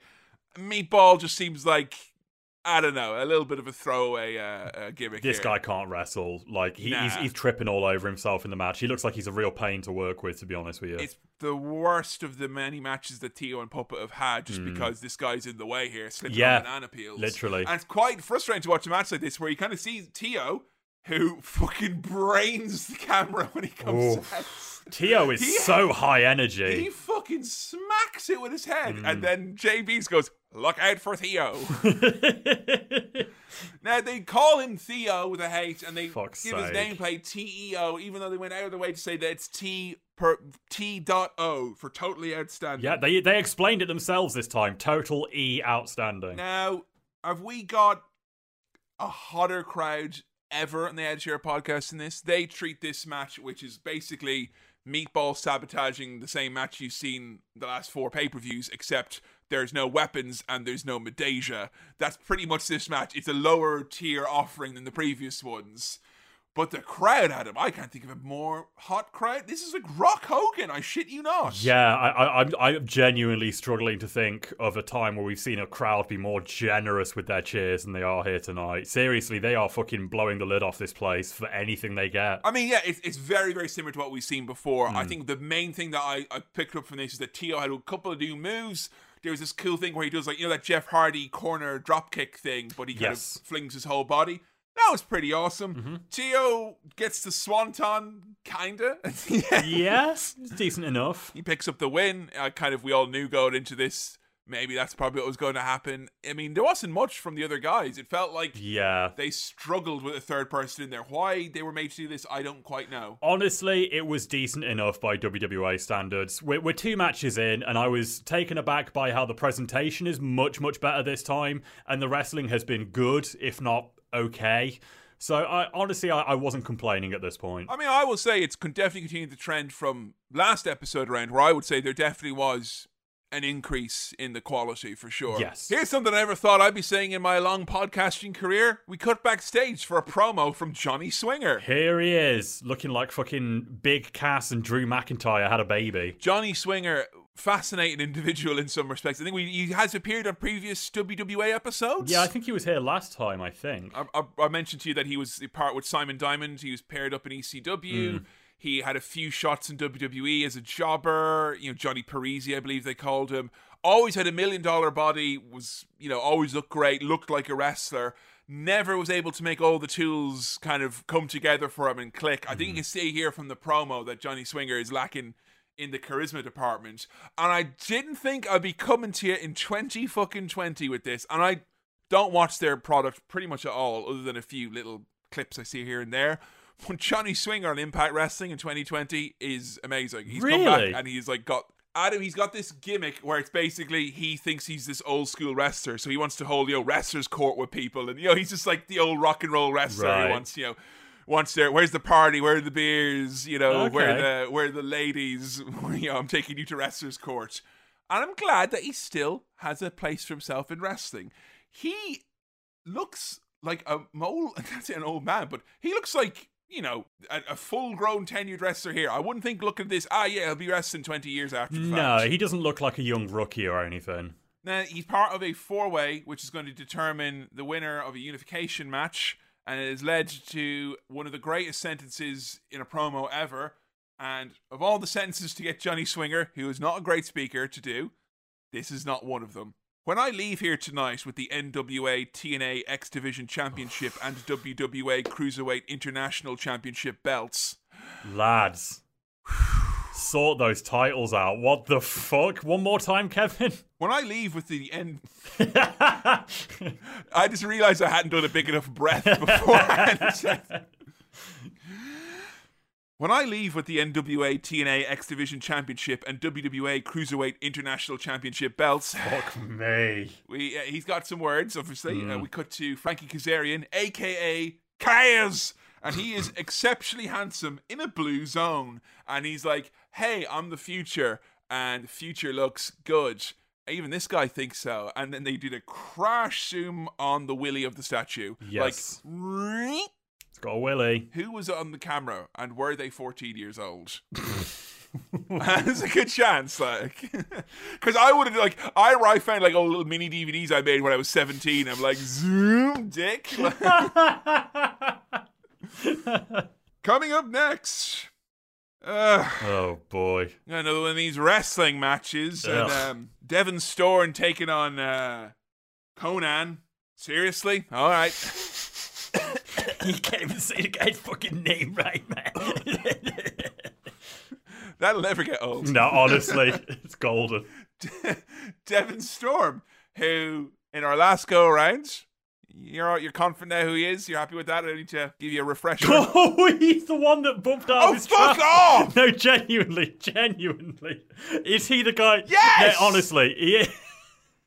You're not allowed to forget about forgetting. Jesus Christ, it's getting worse. Used to be Crowbar, right? How have you added a step between you and forgetting who Crowbar? Jesus. I'm not. This isn't a bit. I genuinely didn't remember. Oh my god! That's it. It's Crowbar, our old friend, friend of the podcast. Crowbar, one of my personal favorites. This is like it's literally proven a point. Why did he become a star in wrestling? It's because of whatever this is, I don't even know what it is. Yeah, yeah. Uh, classic, one of my faves. Crowbar. Happy to see him back. Spotted him straight away there. I'm starting to think that Daffney's career somehow got some sort of taint on it from this guy. and that's why her, Sheena was able to make it big time like she should have. David Flair as well, despite the fact of having a famous father. Crowbar drags him into the fucking cloud universe of unknowingness. Jesus. So, uh, Konnan, interesting here tonight. He is both wrestling and awake. he might actually earn his paycheck this time. I mean, I was very surprised to see him out here. It's like not what I was expecting at all. I didn't expect him to wrestle, or to wrestle a hardcore match, or to wrestle against someone who really has been trying his hardest in Devon Storm. Yeah. Honestly, after last time, I felt sure that Conan fucking hated WWE. He did not want to be here. He couldn't wait to get back out and go to America again. But now he's here. He's signed back up again. He's with them. I mean, he's got links with TNA at the moment as well. Mm. I think Konnan he will forever and always have a role in wrestling and be considered to be important. You know, I don't think you can look back at Conan and kind of go, nah, nah, his importance was overstayed here, there. At the end of the day, if you're someone who's going to split hairs about who brought luchadors over first, was it Paul Heyman or was it Eric Bischoff? Mm. No, it was Conan. Like, you know, that's that's kind of you know what I what I take from it is that Konnan has always, from Puerto Rico to Mexico to you know Japan, TNA, WCW, even WWE. You know, I mean, the current storyline they're doing with Rey Mysterio that's that's a Conan storyline from WWA from back in the day. He did the exact same storyline with the Colons, and I think you know he is a legendary figure. People have often said to me he's the Hulk Hogan of like Puerto Rico and Mexico in, in his own kind wow. of world. And I don't know if it's like that's a fair comparison just because Hogan's such like um an outlier, I guess, for lack of a better term. Mm. But Conan is a star, and you see that here tonight, even though I would say he's giving you a solid 31% ability here. Compare that with Devon Storm. Heaven knows he's miserable now and he's trying his hardest. But Devon Storm, if anyone is trying to claim the moniker of Mr. WWA, yeah. it's Devon Storm every fucking pay per view, he does put on like a big hardcore match where he'll do something spectacular or something crazy, and I'll forget all about him again. But he is like he is trying his damnedest here to make this a very memorable match. Yeah, fucking hard mode. You have a hardcore match in inverted commas where the crowd are chanting "We want blood" before either men get into the ring, Oof. and then Konnan decides we're having a nitro match circa three years ago. There's very little weaponry compared to what you're used to, and I just kind of feel it's dumb to spend four pay per views and countless tours building yourself up to have this chaotic, more like ECW style, and then you have a match here where they're going closer to the WWE. Like, yeah, use the chair, but use it when it's necessary. Like, keep it keep it conservative for the most part. I agree, but I think on this show it might be because they are literally saving like an ECW match for later on in the show, where they will mention ECW a lot later on. So I think it's maybe to oh, keep. Yeah. Let's just keep this as a regular hardcore match, and then we can have an ECW match later. Now, obviously, I was disappointed that there were no weapons, and I was glad that my voice was heard on commentary because Glenn Gilberti spends the entire match complaining about the lack of Fucking weapons. Hell at one point demanding that one of them gets, and I quote, a dagger or maybe a gun to end this Fuck quick. me. He actually said that, folks. He said he hopes someone yeah. shoots their opponent. Well, I mean, obviously, if you saw the Tank Abbott skinned alive match, you know that ending a match with a dagger is like the most fun ever. And somewhere know? backstage, Puppet was sat by a monitor listening to that like a gun. Okay. Not a bad idea. You're crazy, man, but I like it, all right? So, I mean, they brawl. Conan has got the benefit of the crowd being very familiar with his character. They're doing all of his catchphrases. The Raza is being vivad here tonight in New Zealand. We head up on stage where the nice set is immediately destroyed. Yeah. I mean, like, they, like, lean against the thing and it's like... Did he, like, drown him in soil or something like that at one point? It's very mucky up there, didn't they?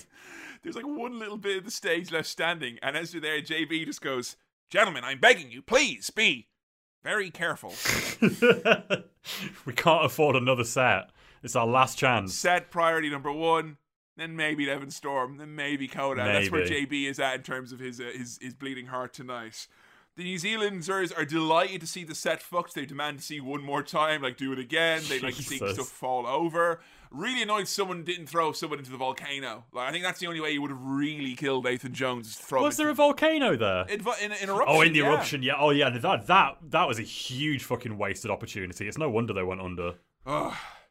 Conan now decides, all right, we're gonna have our few spots involving the hardcore Yep. stuff. I say Conan, it's probably more like Devon Storm go, throw me through the barricade, and then like, you know, do it again. And fucking hell, he dumps him from the ring apron onto the barricade. That's kind of very gingerly set up on the sides. Not a nice landing. Doesn't look safe. It looks horrible. No. And here, I don't know if this has happened on the WWA before or not, but tonight we're getting a grunt of the night, baby. hey, At 31 minutes and 32 seconds, Conan, as you say, he slams Devon Storm through the barrier, and then. There's No grunt for that, by the way. Slamming a guy doesn't require a grunt. No. Going for the pin, Conan gets the cover and goes.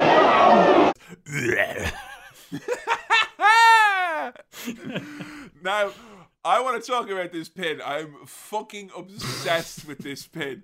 It is the funniest thing in the world. He comes out of that ring in the laziest.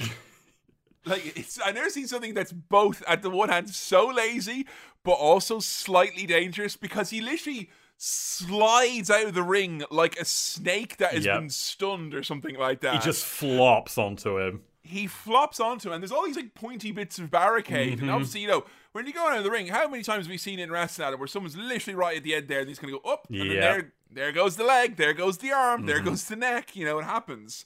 And he just slides on like he's been poured out of a glass. you know, he slides on top of him like he's been poured out of a glass. And then Disco Inferno goes, You see that, JB? That's what I like to call a gravity pin. now, I spent a long time thinking about gravity and this pin and Sir Isaac Newton and visiting his house in Grantham where I had a great time. had a great time. Aren't all pins gravity pins? Uh uh uh uh. O- only if you're a fucking lazy worker will you let gravity do the work for you. A good wrestler will be using his own gravity generated by strength. I'm just thinking about William Regal. Look at what he's doing. Yeah. He's using the acceleration due to gravity, 9.81. You can you can calculate it yourself at home if you do it now. I was impressed that Devon is able to still show us why he's a capable wrestler and one to watch, Mm-hmm. even when his toys and gimmicks were keeping away from him. Yep. I. It's not really stupid here saying this, but I got a little bit of Sabu from him in that you know Sabu has the skills. You know he doesn't necessarily need them always, Mm-hmm. but he's like that's what people want to see. They want to see the gimmicks. I do the gimmicks. I don't want to do that rolling around shit, Mm. as he likes to eloquently say. Devon Storm, I think he's got plenty of wrestling skills here. Again, the man can bump out of trousers. Adam, once you've Northern Lights suplex someone onto a chair after throwing being thrown out onto a barricade, what do you think you should do to kind of build up the momentum? Go on. Set up the barricade again! One more time, baby. Why? Just because. Again and again. And this time, Conan, I, call, I like to call it the gravity slingshot class, where he just kind of, you know, pops over, smashes through the fucking barricades. Devon Storm, with the ground breaking the fall of the barricade, but not his body. Yep. Interesting. He's a sandwich there. Horrible, terrible bump to take. Yeah, uh, Devon Storm picks up the win. It Yeah, was fucking, that's it. Yeah, it was. I know. I was surprised Conan took that bump at the end. I was. Yeah, I mean, It was the only real bump he took hardcore. I was though. that's what I was gonna say. It was literally the only one he took, I The think. amount of times as well where during the match Gilberti would say things like, "You got to watch out there. Cone's got a bad back," or like, "You should stop hitting him there. Cone's got a bad back. He's not going to like that." And he wasn't saying it in like kind of a, "Oh, the match won't go his way." He's saying that like. You're going to get in trouble yeah, with Conan. steady on, out." dude. And Conan did genuinely look. He was he was wincing a few times when he was near the ring steps and all that. He didn't Mm. look like he was a happy boy being worked on the back. It was probably the worst match of the night so far, but still grand. Competent. It was fine. Yeah, it was okay. It was all right, you know. Nothing, nothing, nothing too spectacular, nothing too terrible about it. It's sad that Devon Storm couldn't make anything go out of it. And I will say, one of the biggest shocks of all of it is that there was almost no interest from TNA. Whatever about WWE, I understand. He's not Hmm. their look. But TNA, You tell me you don't want a guy with long black hair, a goatee, and jeans? That's like half the fucking roster in O2. I mean, what you're describing now is like WWE's 2020 look, really. Like, if it was, if this was happening today, they would snap him up. They fucking love tall dudes with long dark hair. Better build that time traveling CrossFit gymnasium then. we cut back to Chris Sabin, the X Division champion, who was someone who captivated me in the early days of TNA for sure. Really? I have no idea what happened to Chris Sabin in the last 10 years of his life. They lost me around the time where he became the world champion, and their biggest gimmick they had for him was bad boyfriend. Oh, for fuck's sake. I'm heavyweight champion of the world, and I've got a few things to say to you, Velvet Sky. Good grief. Fucking top guy on the card. Cool. Sabin is also the future, much like Frankie Kazarian. Not confusing. All right, I'll tell you what, love both men. Both men have went on to have fabulous careers of significance. Kazarian is lighting it up in AEW, and Sabin has worked in Ring of Honor and still is still is a name in wrestling. Boys, neither of you the future. I hate to break it to you, you're just not. Sadly. And this promo. Fuck me. At one point, he says, Jerry Lynn, you're so old, you're no longer living, you're dying. Like, and he said he delivers it in this way that it's meant to be like, oh, if you think about it, that's actually cool, but it's not. Give that line to Mike Sanders, and he would have fucking knocked it out of the park him. Woo, fucking call the party police. I got a fucking promo here, yeah? Right. Mike Sanders, who is not here tonight, I'm so disappointed because I think, honestly, the highlight of all of these WWA shows was him saying, You come out here looking like you've cut your hair with knife and fork. I think that is the absolute peak of the WWA, and I wasn't even that keen on the guy. Well, Commissioner Sanders' reign of terror is over, Adam. Don't have to worry, man. Do we know why? I don't know. He's a real stickler for tardiness, though. That's I know. Uh, You know what I love about him is that Chris Sabin is meant to be in sports entertainment extreme, which is meant to be all the hot young guys who Yeah. are like flashy and no substance that Russo thinks are the future. Mate, you gotta have a few promos on your your sexy wrestling show, all right? You really gotta do that. Jerry Lynn with the Tully Blanchard insert great promo little napkin of the night here. I, I award it to Jerry Lynn for being the man with poise and the dignity that was totally out of place here tonight. He gets the golden napkin. He gets the gold napkin. Beautiful promo, just humble, and he's like, I've been wrestling here, doing all these different types of wrestling my whole life. I've been doing cruiserweight wrestling, X style wrestling. Awesome. Shame the term X style wrestling never took off. I I love me some X style wrestling. I'm genuinely sad to say that I actually didn't really catch any of his promo because all I was thinking when I was looking at him is like, the only people who are going to tell me I'm done doing what I do. He looks so much like Randy. when we did the wrestler for How to Wrestling recently, someone tweeted in where they attended a show where he dressed up as Randy the Ram and did it, you know, the costume came out to Oh, Sweet Child of Mine. That's awesome. I had no idea. I just thought he looked like him. I will tell you what, one of the nicest people I've ever met in wrestling was Jerry Lynn. Really? Honestly, absolute gentleman. Class act all the way. And I wouldn't have described myself as the biggest Jerry Lynn fan in the world. I always liked his stuff with Rob Van Dam and ECW. I was a mm-hmm. big fan of his early TNA stuff. When I went to see WrestleMania, it was when he won the Ring of Honor World Championship and did the whole kind of the old veteran trying to win it one more time. And I got to see him just like he was outside one of the Q&A sessions I went to. And I just caught him and I shook his hand. He was just totally fucking, just a nice guy. I don't oh. know how to, how to explain it because there were so many wrestlers when you met him, it feels like you're either entering into some sort of a weird world where you're going to annoy them in just some varying mm. degree, or that they're like, they're going to make time for you, or they seem like that's a class act.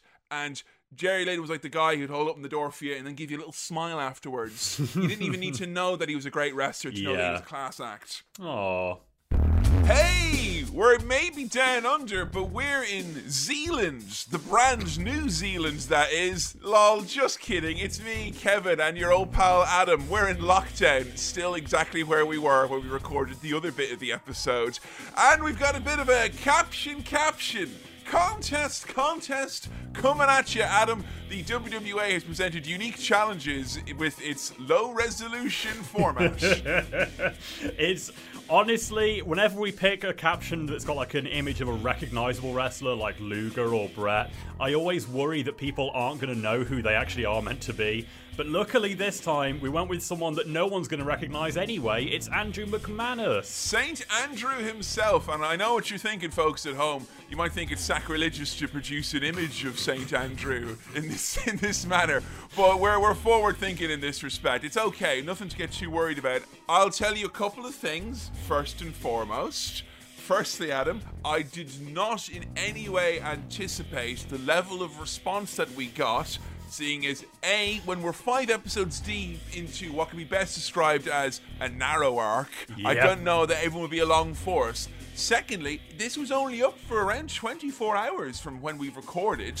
Yeah. And thirdly, we nearly put a GIF in for this, didn't we? We nearly used a gif of Andrew getting into the ring and it had the little nameplate Andrew McManus. That would really hammer home that's who this old man is. You need to understand. But no, we just went with a picture of some old guy stood in a ring with a microphone, and the responses are fucking overwhelming. I will say we did provide our own caption, which was admittedly doing more than its fair share of heavy lifting in this contest. Yeah, we had to let people know who this guy is for a start off, but everyone's on board, lots of responses, and it's honestly it's looking like a really good one here, Kevin. Uh, this one comes from longtime Attitude Era podcast listener and fan Adam Bibelow. WWA chairman Andrew McManus appears at the final WWA show. Three dollar sign money bags uh, of emoticons there. Adam, that's the best one. Yeah, thank you. I just think it's the most financially accurate one that there is. That just really puts over who he is, what he's worth, why he's here on the podcast. And of course, we'd like to remind you here in this caption contest, one where we've erroneously declared ourselves the winner of it, that the caption contest, oft one of our most beloved segments on every episode that we have, and we try to do them as often as you can. We've gotten, God, I've gotten over 200 comments here on Facebook for this. How about you, Adam? Yeah, we've got 112 comments on Twitter as well, which let's remember, like you said, this was our second ever Snaption contest where it was very snappy, less than 24 hour turnaround.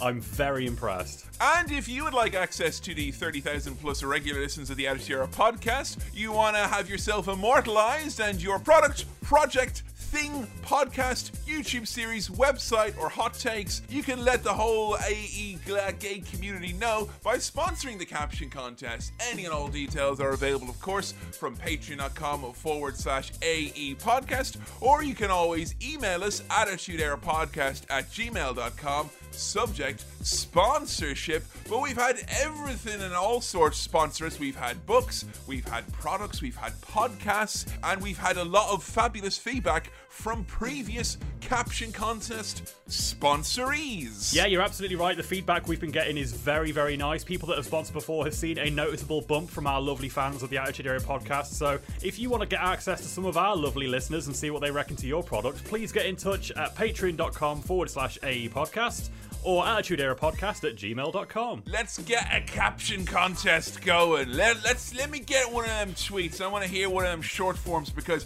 I will say high concept, and I'm mm-hmm. wondering if I'll have enough energy to continue throughout this caption contest because we got some big deep dives here on Facebook.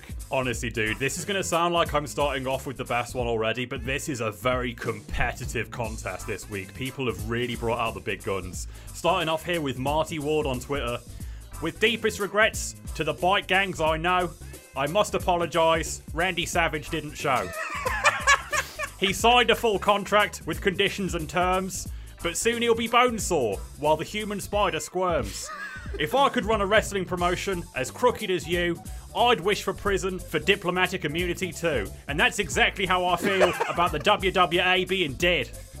Can I just say that is an absolutely exquisite St. Andrew impression? there. Oh, I've been working on it. Thanks, pal. But, uh, Michael Francis here. Well, folks, it looks like our time here in the WWA has come to an end. I'd now like to invite my close personal friend Jeff Jarrett to the stage and talk to us about the great opportunities that lie ahead in Global Force Gold. Very topical one here from our friend Todd Gomez, who says, I won this election by a lot in capital letters.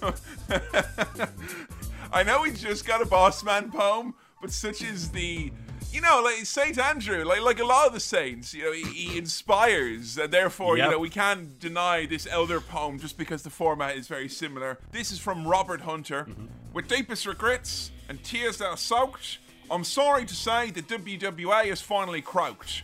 It lived a mediocre life on its own terms. Soon it'll be buried and reviewed in the future by podcasters. That rhyme. But if I could have wrestling fans as stupid as you, I'd have wished for more fools to scam too. So be brave, be strong, get your life on trick, because your goddamn money's gone and ain't never coming back. I will say again, uh, people might think, oh, Kevin, have you been practicing your Andrew McManus? No, I just watched season five and six of Married at First Sight in Australia. So I've, I've got all bases covered as it comes to Australia. Got one from uh, Zach here on Twitter that I think Billy Keeble would be a big fan of. And now stepping up to the oche here at Alexandra Palace, hailing from Stoke on Trent, Phil the Power Taylor!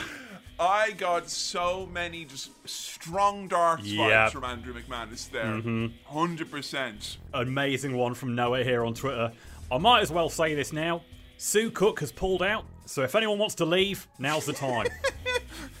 Nathan Allison here in early doors with the best Simpsons quote I've seen in a long time.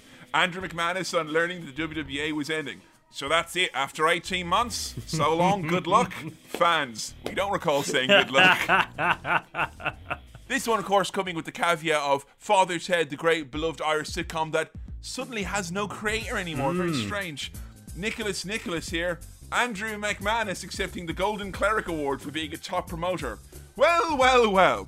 I see some familiar faces here today. Some welcome, some not so welcome. But it looks as if I've had the last laugh.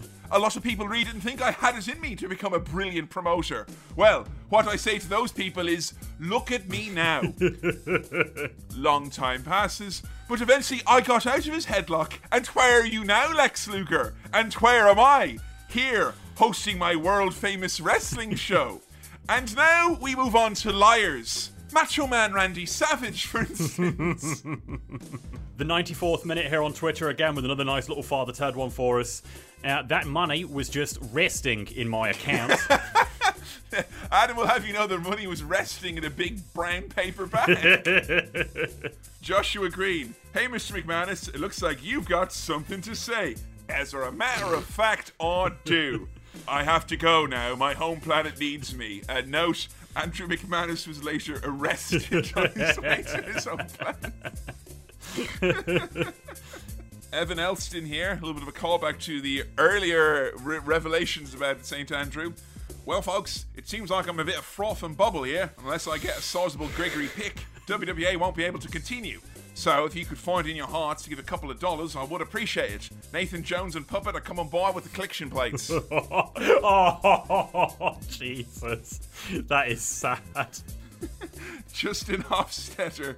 This is great. It's one of the first times where, like, Simpsons quotes have really, really slid in here, like fitting like a mm. nice pair of shoes. Mm-hmm. I've run wrestling promotions in Brockway, Ogden Vale, and North Haverbrook, mm-hmm. and by gum, I've put them on the wrestling map. One here from Tristan Carroll. And starting this moment, from now, from this moment on, this will be the moment, starting now, of the genesis of McManus. I thought WWE Genesis would be the next pay per view that we review. Carl Hutchinson. We've not mentioned, I should say, for people that haven't actually seen the image, it's Andrew McManus in his black shirt that is covered in patches and emblems. We'll talk about it more on the podcast. But Carl Hutchinson here. Andrew. Sorry. Hey, it's me. Trying to find a. Have you got like a like a keystone word to get into your double J voice? Is there a word that gets you into it? Global Force Gold. Uh, the one I always do is I put my hands on my hips and I go, well, it ain't gonna get bigger by looking at it. Do do do do. Sometimes I'll just go do do do do do do do and walk around until the voice comes. Andrew, that's supposed. I can't stop doing Australian. Fuck me. We have to record a podcast after this. It's gonna be like, Oh. who are these Australian men? G'day, welcome to the Attitude podcast, Down Under.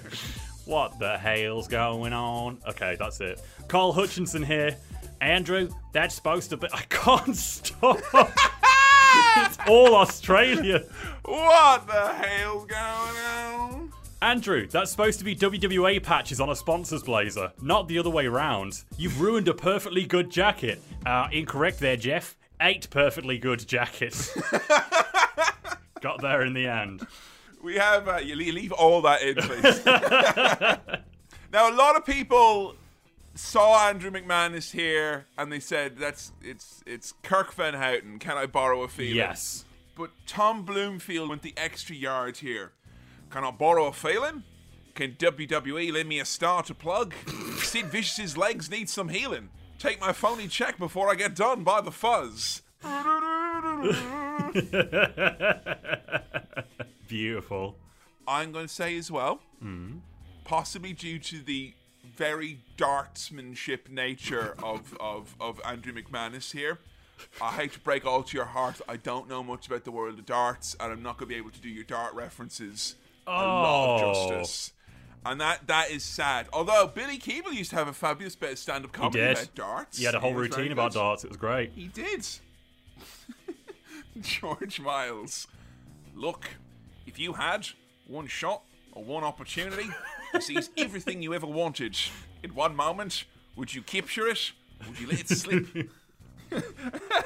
Amelia J. Charlesworth. Here's a song dedicated to the lady over there with the red hair and the cigarette in her mouth. Why do birds, birds suddenly? It's, it's too high. Well, you get the point. Nick Elio here. The only people that are going to tell me when I'm done doing my thing is the Australian government. I tell you what, dude, the, the, the wrestler for to Wrestling recently, mm. Randy the Ram, is big in my heart right now. Nick, you mm. made me laugh big style there. Good stuff. Corey Arder, Alex Jones about to explain the real reason behind the WWA's downfall. I mean, Vince McMahon is deep state as it gets, folks. Yeah, Come on. legit. David Short here.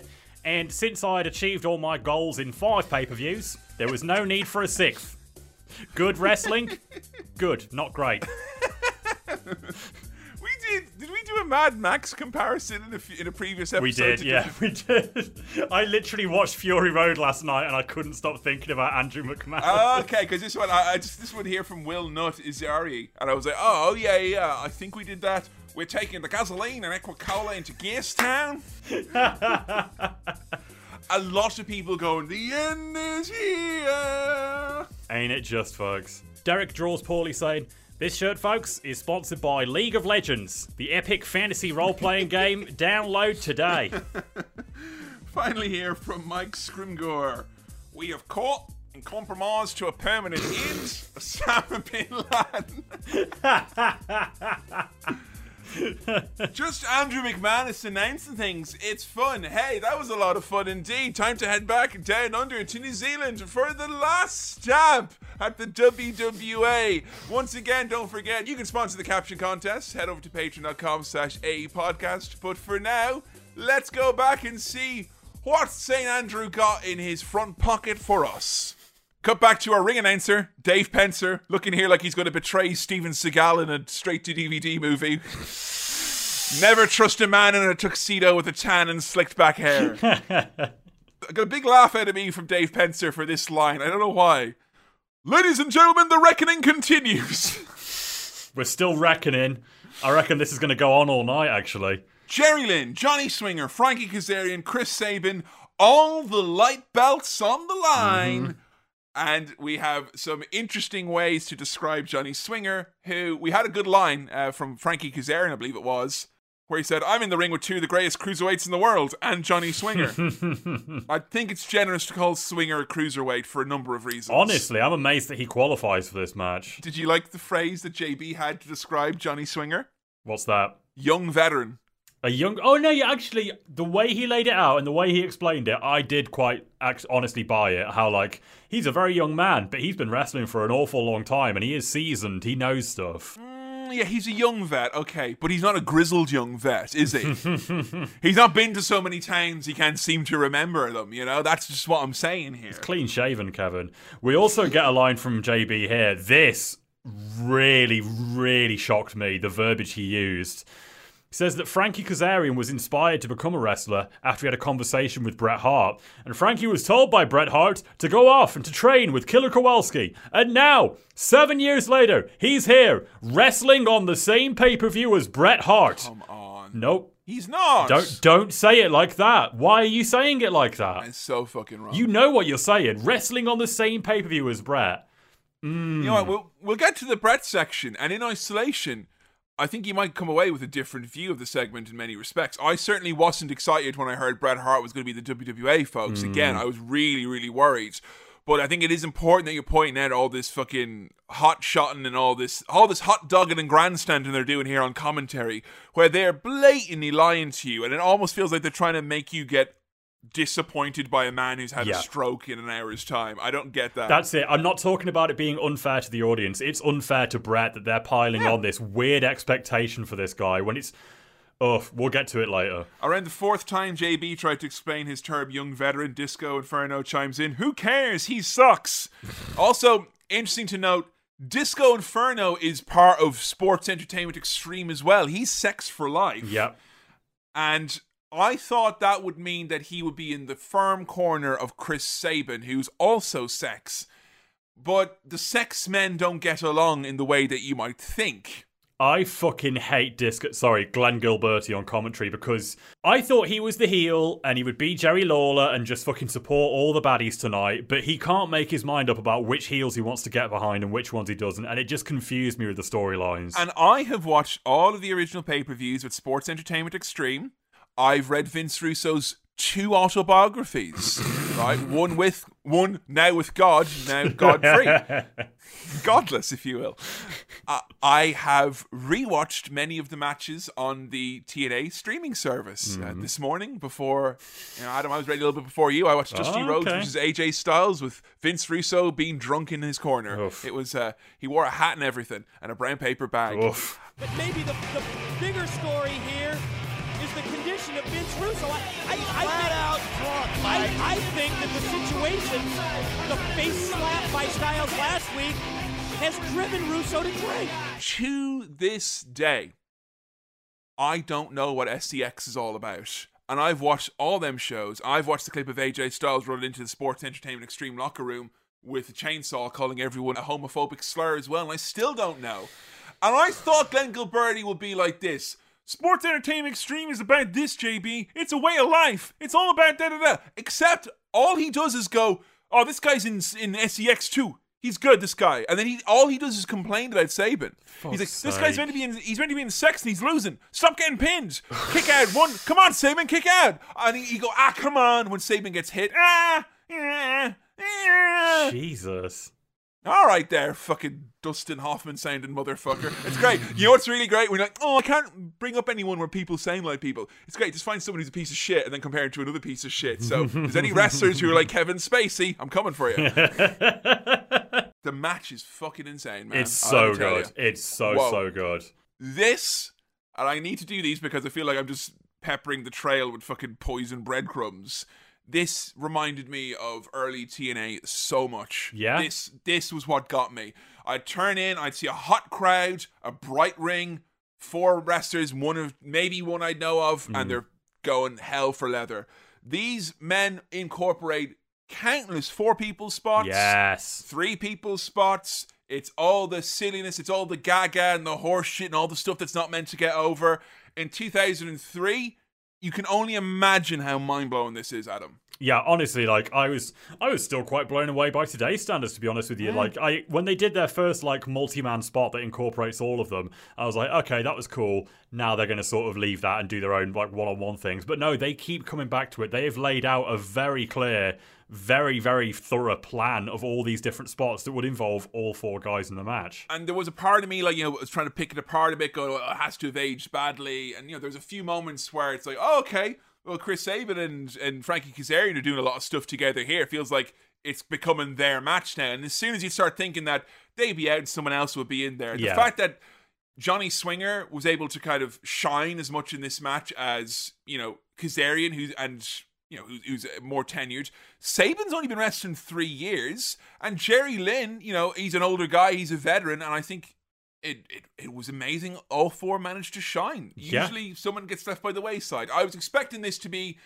you know, fun plus Johnny Swinger. Not to make fun of Johnny Swinger. I just wasn't expecting him to be in there keeping pace and doing all Hmm. This crazy shit. It was really impressive. One thing I was confused about, which distracted me from the match, is did you did you have any sort of understanding of the rules of how you win this? I'm pretty sure it was just first pin wins both belts. That's what I thought, and uh, Yeah. that's that's easy enough to understand. But JB fucking confused it and made it un- like he said: the man who gets pinned loses. The man who gets two pins wins the match. It's as simple as that, Glenn. Wait, that that completely caught me by. We do get one pin here tonight. I, I, I rewound. I rewound three times. He says the man who gets pinned loses. The man who gets two pins wins the match. And its ego's getting in the way. There's it's this best of nine championship title matches here tonight. Kaz does a calf kick, and I believe at the time I was like, I believe he says, "I'm the coolest person in the world." Yeah. And I, just as I was thinking that, like five minutes later, he looks right in the camera and goes, "I'm the coolest person in the world." I love that so much. That is so funny. So this is where we know how Frankie Kazarian is spending his 2003, refusing to cut his hair and then tell him he's the coolest person in the world. I like to think like, Kaz, can you cut your hair, please? We want to keep that high and tight on velocity. I'm the coolest person in the world. Bite me. Oh, Disco Glenn spends a good 60 seconds here now complaining about a spot where we get there's two lads who are in a submission. We get a double dive onto the submission, one of our four person spots, and he has a lot to complain about that. And I thought, was he going to complain because he's like, ah, it's cheating or they're breaking up sports entertainment? No, no, he doesn't care about that. His issue is that they didn't land on the legs, thus breaking the four legs of the people who were in the submission hold. Shut the fuck up, dude. Like, oh, you, you wish you could wrestle like this. Hang on, no, no. we got we got a follow up here. We could have had a compound fracture live here on pay per view. Uh huh. We could have. Just think of what you've deprived the fans of now. Like, Remember Sid being here? Yeah, literally, two shows ago he was here. And got another follow up here as well. then. Mhm. Blood spurting everywhere, bones sticking out, all that kind of thing. So he wants that. right, all I'm saying is when that happened, somewhere out in Arkansas, someone was getting fucking beamed in a game of softball by Psycho Sid. The energy turned too sour for him not to know. for 2003, it worth bearing in mind. It it still is blowing us away. You know, hmm. I think when I have strong memories of watching some of a famous wrestling company that now is tainted because of its strong association with the Diddlers and all of that horrible stuff. I stuff. thought that too. Yeah, and it's nice. Don't worry, folks. If your formerly family friendly, wholesome organization from Philadelphia is no longer available, it's all right. We'll always have the WWA. Fucking hell. Ah! Sabin does a suicide dive at one point, and this confuses me actually because Disco, going by Yeah. what you said, it sounds like he's out for blood and he wants to see some broken bones. But Sabin does the suicide dive, and Disco goes, What the? Was he crazy? He could have died! And JB goes, No, no, he's the X Division champion, plain and simple. Therefore, immune from any sort of serious injury or death. Again, Sabin's meant to be his guy, and he's just complaining about his guy Yep. doing this stuff. And Moaning. I don't really remember much from SEX uh, other than there were Sports Entertainment Extreme, and they did a little bit of a raised eyebrow. And I don't recall it being a thing where Glenn Gilberti was telling them all to slow down out there. Like, Russo was drunk at one point. There's an amazing spot here, Kaz and Sabin. I think it was the spot of the night, spot of the WWA, to be honest. Uh, top rope backflip German suplex. Oh, yeah. Fucking beautiful stuff. It's that lovely mix of reckless abandon due to youth and just confidence because of skills. I really, really like it. All four men hit their finishers, except for Jerry Lynn, who does a TKO instead. We get another finisher flurry. Lynn hits the Emerald Fusion, and then Chris Sabin does what could best be described as a shit muscle buster. That's like if, I don't know, Kid Muscle does it mid song about eating rice and cow, and he's been really goofy. Uh, Chris Sabin picks up the win. What? what was that? I know, because it's the Muscle Buster from Samoa Joe, or Uh-huh. Kid Kid Kid Kid Muscle is the power. He's also kind of nuts. muscle. Ultimate Muscle. Uh, never seen it, mate. Never seen it. I could sing you the song. It pretty much tells you the whole story of Ultimate Muscle. I have uh, Dan, the illustrator from How to Wrestling, did join us for a special Ultimate Yes. Muscle uh, retrospective at one point. So uh, I'm a big fan of Ultimate Muscle, big fan of the Muscle Buster, which Samoa Joe did here. Sabin, it looked like a feeble muscle buster, you know, and I Hmm. don't know if I want to see a feeble muscle buster. I just want to see muscle busters again, full stop. We haven't seen a muscle buster Stop since saying Samoa muscle. Joe muscle busted uh, Tyson Kidd uh, and he injured him. Busted his muscles. No, he busted his uh, his neck. That's not That so fun. Yeah. No, no. Speaking of not so fun and taking the tone Oh down, Oh no! It's the French fries. cut the fucking music. Here comes the fucking French fries, Shane Douglas, and this is the best Shane Douglas in the world. You know something, you little fucking marks? I was on my way to the PGA tournament, and I got lost. He's dressed so much like a golfer. He's got the nice blue polo. He's got the nice tan slacks that he's got his shirt tucked into him. Adam Wade, he's he's vomiting in the ring. this is the same era of Shane Douglas. Right. Shane Douglas. He's got something to say. He really does. He's got all sorts of shit to talk, except he can't swear. So instead, we get cut the bloody damn music. Bloody damn. Woo! Oh. All right. Potty mouth. Sure. Potty mouth. Here he is, you know, his tan slacks and his polo shirt. EC dub, EC I know, dub, I know, dub, what? EC dub. He's an ECW legend. I still, that never connects for me that he is ECW born and bred. If you're getting ECW chance, why the fuck are you dressed up like a pole watcher? Like, what the fuck is wrong with you? so he calls New Zealand a little piece of shit. Mm-hmm. And he's got a lot of stuff to say here. He's Yeah. French fries, smart man. He's done some Googling here. Fair fucks to him. There's an athlete from New Zealand, uh, Russell, who um, moved to Switzerland. So, um, they might be reminded about that, let me tell you. He's he says too much. He shits on Vince for making WWF into a cartoon. He shits on ECW. Fucking cart, a fucking cartoon. You're a fucking cartoon. What are you then? what the fuck are you? If this is a cartoon, you just live action Ren and Stimpy, may I hate to break it to you.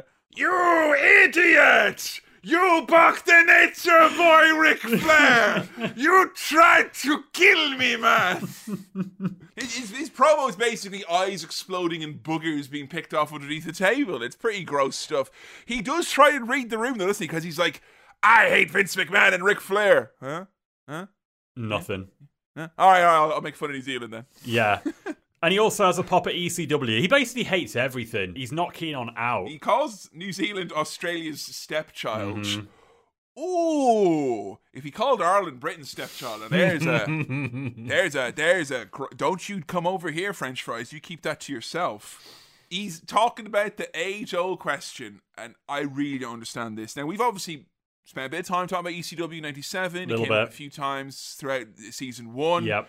I think I spent most of my time dealing with ECW and How To, where I've done an ECW episode, Paul Heyman, the Sandman as well. So I kind of feel like I've had a look at a lot of different views of who did what, both the WWE view, both the Dirt Sheets view, and mm-hmm. kind of the, the boys and the wrestlers and the, the people involved, their view. Never, ever, ever, ever, ever, ever, ever, ever, ever cut the fucking Evers. cut the friggin' Evers. Naughty words. Has anyone ever said who made ECW? The franchise or Sabu? What are you What? on about? What the fuck? What? The closest thing that comes to that is that weird first hour of the ECW Rise and Fall DVD where they're like transfixed on 1994 and 5 like that was the best shit ever. And once they got like color cameras or whatever it became this terrible thing, man. But like yes, Sabu unbelievably important, Mm-hmm. unquestionably. And I could say Adam, not just to ECW, to wrestling. Tables, come on, Mm-hmm. Yeah. we need that, right? Shane Douglas, certainly important yeah. in his own way. They were in a triple threat with a little old man called Terry Funk, who, if we're going to talk about a wrestler who has any sort of a god fucking given right to claim he helped ECW, it's fucking Terry Funk. Mm. I mean, I feel like you could probably come up with a huge list of wrestlers that you could give that accolade to above the franchise. No disrespect to No, him. but I'd say Tommy Dreamer is more of a claim to ECW Mm-hmm. being alive than you know, or, or having survived and thrived as it did. Shane- Taz, like the, these guys are huge stars. And don't forget, Taz did like you know the graphics and the T-shirts and all that, and you know Yeah. it takes a village and all that jazz. I think with ECW was my main takeaway from when I was doing research. But it's an odd time to come to this part of the world and be like, "This is such a fucking razor thin hot take." It's like, mm. all right, who's the Mm. Most important man from fucking nine years ago? That's ago? it. Like he's saying all this, and literally at this point in the promo, because this is like fucking four or five minutes into him chatting now. I'm sat here going, "What's your point?" Okay, you made ECW. Why are you telling us this? We're in fucking New Zealand. What are you on about? Right, I don't know. I don't expressly know the answer to his question, but if we're going to ask which of the two men is more important, you know, here we are nine years later. I'm going to go for the guy who both looks and wrestles exactly the same, not the man whose greatest wrestling maneuver has been vomiting in the ring and breaking his arm in a bus accident. You know, like you're not there, Shane. I don't know. It's I feel sad for him because he's like the wrestling world has changed and now he's no targets anymore. Hmm. No one wants to hear him complain about Vince McMahon because he's a natural heel and Vince McMahon is like a great heel. So like in 2003, I'm watching Vince McMahon wrestling his daughter and making out with Sable. I don't care about what French fries has to say about him. Honestly, I want to find out what Zach Gowen's going to say about Vince McMahon when he gets his fucking hands on him. That's what I want to know. I want to wrestle because I'm a heel, but also I'm really cool and a badass. Fuck's And sake. I definitely wrestle with my special cast. That means I have to be in a Cactus Jack taunt pose for the entire show. I'm so ready and desperate to wrestle that I came out here in fucking slacks and a polo shirt. And it's the thing I hate about it. He's got such great energy, right? He's got great energy. I love that French fry. He's like, ah, that fucking madman energy. But he wants to be taken seriously so fucking badly. He's got to be the coolest man in the room with Mm. the coolest fucking line, the coolest joke. He's not there to be made fun of. And the fact that he can't be like, it's not played up for yucks that this man is in a ridiculously large cast. Like, No. not a little Bob Orton cast. It's in like the elbow and the hand are fixed. Yeah. He's solid there. And the fact that he's like, I want to wrestle. The fact that that's like, oh, cool, yeah. And not like, what a fucking moron. you know? Honestly. Also, he says he's size 12 and a half shoes. Mm. Now, I don't think we need to get into the individual foot sizes of everyone on this podcast, but let's just Oh, say. I will. All right, then. I'm fucking size 12, and there's no way your feet are bigger than my Shane Douglas. No fucking way. No way. I will die on this hill. No fucking way. No way. No way. Nuh-uh. Just while we're on the subject, I am a size 14. I have a hell of a hard time finding shoes. If you've got any size 14 shoes you would like to send, please do get in touch at Biblops on Twitter. Yeah, why don't you reach out to Shane Douglas? Because what's funny, Adam, is that in the in the UK and the US, size twelve is usually the easiest last size that is commercially Yes, available. it is. And if you are into size thirteen and fourteen, then you have to go to specialist stores. Hmm. And it's very interesting because my good friend at back home in Ireland, he was size thirteen. I used to work in a shoe shop. Yes. And it was an awful pain for him because he would oftentimes just go with size 12 shoes and go, look, just what is there? Or like, are there any size 12s coming in that kind of go a little bit big? And it just seems to me, you know, the plight of what it's like to have someone with larger, Oh, you yeah. know, has, finding uh, shoes a bit harder. Even I find it a little bit harder, even though it's, you know, much easier for me than it is for you. My friend at home find it very, very hard as well. And we can all say unilaterally, as men with larger feet, you wouldn't make it up because it's not an easy life to live. It's not. I I had a doctor laugh at my feet once when he saw them, and he went, What? He went, "Oh my god, they're like skips." And at the time, I was like, Skips! at the time, at the time, I was like maybe twelve. I thought he was referring to the crisps skips, which are like round parachutes, yeah. and I was like, no, they're not. He meant dumpsters, basically. wow. I went into a shoe shop once and I asked if they did Converse in a size 14, and the guy behind the counter and his mate laughed at me, and I just turned around and left. And so all my life I've had like a bit of a sensitivity about this, and I was like, I'm, I'm never going to find someone with big feet funny. That's not a funny thing. I, I I know what it's like. And then once I went into TK Maxx and I found they had a size, a pair of size 18 shoes, and I was literally like, yeah, look at these things. Imagine having feet that big though. I mean, I, I, I just don't think Shane Douglas has got size 12 and a half. I, just- forgot I don't that's know- why this came up. I don't know why I'm so confident in this fact. Like, I mm. really don't. Like, I worked in a shoe shop. That's all I can say. I worked in a shoe shop for a couple of years. I just don't buy it, Shane. I don't buy it. I'm empathetic to people's feet sizes, and I just don't buy it. Is it just me, or does this episode of the podcast have big last day of school energy? Oh yeah, I've already written "eat pussy" on the wall behind me, as you can see. We're fucking out of here after this one, folks. We're done with this show. See ya, Andrew. who can cut through to the French fries? You know, who can who, who can get in there into the mindset of French fries, Shane Douglas? It's Joey Legend. Just Joey Legend himself, who I wrote here is a franchise bannerman, is what he is. The what chance these lads get, and they're like, nah, they're they're looking at each other to say, "Don't worry, this will be they won't be doing this next week. Uh, this, this sure. they, they'll get tired. It's fine." 18 years later. Mm. Joey Legend, I was really impressed on the mic last go around. You know, I thought he, him and Mike Sanders, that was probably the best exchange. Mm, yeah, I, it, for me, it was just the knife and fork line. That was all I cared about. Oh, you're, you're you're here for the killer line style like this. They're going to be calling him Jabu instead of Sabu. Now, was that the member of the Street Sharks that had like a jab action when you press the button? I think you're thinking of Big Slammu there. Ah, I think that's what's it. happening. Or Moby Lick, it could be.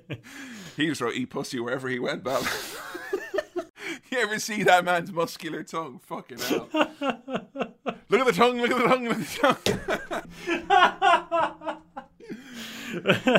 it's nearly the summer holidays, folks. And it's actually it's just gotten really sunny as well here. As soon as we sit down. I'm all excited now. The tone of this is a bit all over the place because we go from Jabu haha to good one, Just Joe. Now, will you promise to break the neck of Sabu for the franchise?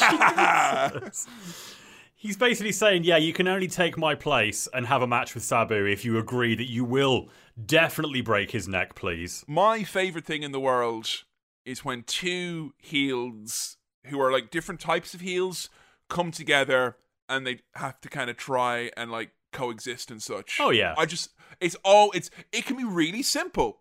Like example from Pandemic Wrestling recently Peyton Royce went out on her own from the IIconics. Mm-hmm. She's a heel, and her whole entrance is she's all like, you know, does the glamorous kind of stretchy lady over the ropes thing. Hmm. And she was put in a tag team with Lacey Evans, who similarly has a very big exhibitionist over the top entrance. Mm-hmm. And they did an entrance where the two of them tried to do their choreography and they kept getting in each other's way and getting really pissed off at each other because they're like, don't you get it? It's my gimmick that I'm the center of attention. Makes me laugh a lot when Seth Rollins, as the evil architect with J and J Security, tried to butter up then heel cowardly New Day to get him to be on his team, Oh, and they all started singing with the trombone and dancing around, absolute gold. Here, you've got hmm. Shane Douglas who's got a broken hand, and he's like, break Sabu's neck. And Just Joe, just remind yourself, who it is. Just Joe is the man in the Hummer tonight to fucking kill Sabu, right? And he says, break his neck. And what happens? Just Joe shakes his hand, and he shakes the cast hand. and then Sh- French Fries just turns around and goes, "Nah," and they, they walk off. Fuck's now, sake. Adam, Yep. if he shook his hand and went, Yeah, comedy gold. I would have forgiven everything. I would have Mm-hmm. said, this man's got fucking size 19 shoes. He's got Mm-hmm. a dick a mile long, whatever. yeah, he's got feet like a zoo animal, as far as I'm concerned. But I think that one soured me on, on Douglas tonight, who I, who I do genuinely like a bit. And then he decides he's going to get on commentary for the rest of this match now. Not before we get our cool new catchphrase. Oh. Tonight, Sabu's gonna get legendized. Oh, dude. really? Legendized? legendized. So Sabu now taking on Joey Legendy. Legendization match. Frank Fries is our commentator du jour. How'd you get on Douglas on the microphone? Could not stand this. Him and Disco are fucking barking absolute bollocks, shouting over each other. And maybe me, even more shocking is that Douglas sounds legitimately gassed on commentary. He is sucking wind. But I mean, Douglas, like when he does a promo, he's fucking you know, that he gets worked up. That was his mm-hmm. thing. Yeah, he he's he's in a he's in a bad, bad way. And I know around this time he had this kind of like, and I just went into a hotel room. I watched a shoot interview with him. I was like, I went into a hotel room for a weekend, like literally the Trainspotting thing. I got cleated and I was fine. And then you know there was word that he was having problems again a few years later, and it's been a mm-hmm. rough road for for Douglas. But I think he's kind of kidding him, trying to kid himself here with the performance tonight. It's like mm-hmm. you're not. You're not Shane Douglas anymore. It, the fact that you're in a cast, notwithstanding, you're not even Shane. Like Shane Douglas, who spent a lot of his run in ECW in a cast, he ain't even Shane Douglas in a cast here. It's fucking bad news. Try and bring up some sort of uh, international rivalry here, saying that, of course, Sabu working for IWA Puerto Rico and Joe Legend working for the World Wrestling Council as well. He's like, it's like an international Puerto Rican uh, interfactional warfare. No, it's not. Yeah. It's it's WWA versus NWA, tentatively at best. No, tonight, it's guys. not. I hate that they even mentioned that. Like, that's not a thing. There's no invasion or anything. It starts off around here as a standard issue, non hardcore Sabu match, in that, you know, doing some dive spots, going over the rope, some springboards, some of that rolling around shit, but I don't like to do that. and also, as well, they decide that, you know what, let's just turn it into a, uh, a hardcore match after all. I know. They, kind of ru- they run out of that after 10 minutes, and the commentators tried to cover for it, and then they just give up. So, Yeah. I don't, I don't know if it's because of where this match is on the card, but this just felt very long and slow to me. Or not necessarily slow, but I was just not interested in this. I'm interested in some choice lines from Shane Douglas here. I got some for you folks, don't worry. Shane Douglas alleges that Sabu killed ECW. Sure, he did, mate. It was him. wrestled for the last like 18 months of the company. Come on. Yeah, and that's why, mate. They because he was gone, they they fucking just faltered without him. Like he ruined like it. publicly fired in like 96 and 97 as far as I know as well. Anyway, he also reveals to us that earlier because of his broken hand and arm, he couldn't eat earlier. But his appetite is more than whetted by the ass kicking he's seeing here. Fuck, that's just as good as sustenance. That is. I love eating a good arse and foot, you know. right now, obviously you're gonna go, oh Kevin, you've got comments you've made on various podcasts, food and otherwise, Oh yeah, about eating this, that, and the other. Yep. Like, oh, I love eating the arse of a chicken. you do. I do. That's canon. That is canon now. Kevin loves eating chicken ass. But I will say, just leave it out, all right? That's really all I can ask for here. Uh, Disco reveals that Douglas was hit by a bus in Australia, and the tension on commentary afterwards leads us to believe that this is not something that Shane Douglas wanted to be Yeah. revealed. Because he's like, the, the pussy doctors wouldn't clear me. He's like, you got hit by a bus, mate. Yeah, honestly, you should use that as like, look how fucking tough I am. I'm still standing here after getting hit by a fucking bus. Sabu does some spots on the ropes, Mm. which Shane and Disco both declare in unison means that he is now dead and has been killed. It's around the fourth or fifth time where someone has either been called to die or like should die or just just die already. Come on, that would really liven up this show. Why won't someone just fucking die? Shane Douglas there at one point screams to his charge to do an armbar. And Disco says, Well, it'll catch him off guard because Sabu, he can't wrestle. He just knows crazy dives, somersault planchas, and flying aerial suicide attacks. Really trying to imply that he's a terrorist, isn't he? Like, he's really getting close there. He said at one point that Sabu had a fucking dish rag on his head, and I was like, "J- dude, you are getting into straight up racist territory now. Well, I mean, in fairness, we haven't got anyone else to, to have racist pops at here tonight, you know, because we've not had anyone. I mean, in fairness, Yeah. we can definitely say, right, XWF and WWA, if we're going to compare them side by side, this is definitely the most racist company we've ever dealt with Mm. in terms of just what they've shown us on TV. WWE is quietly the most racist company. Mm. We head outside the ring, just brawling around because, you know, Joe, E Legend, and Sabu are only in their 30s, so I guess we have to do this to buy some time. Disco blames the metric system for the early kickouts, saying that they probably came to 10 or something stupid here. Or no, sorry, he said, I blame the metric system, they probably came to 4 here or something stupid. That is good. Yeah. we get a chair throw, and the referee is pretty cool with that. The chair throw, I like the chair throw. I think we've talked about this before. It's never really been given a name, though, has it? Uh, until tonight, that is. oh, what is it? I didn't catch this. The Arabian pie face.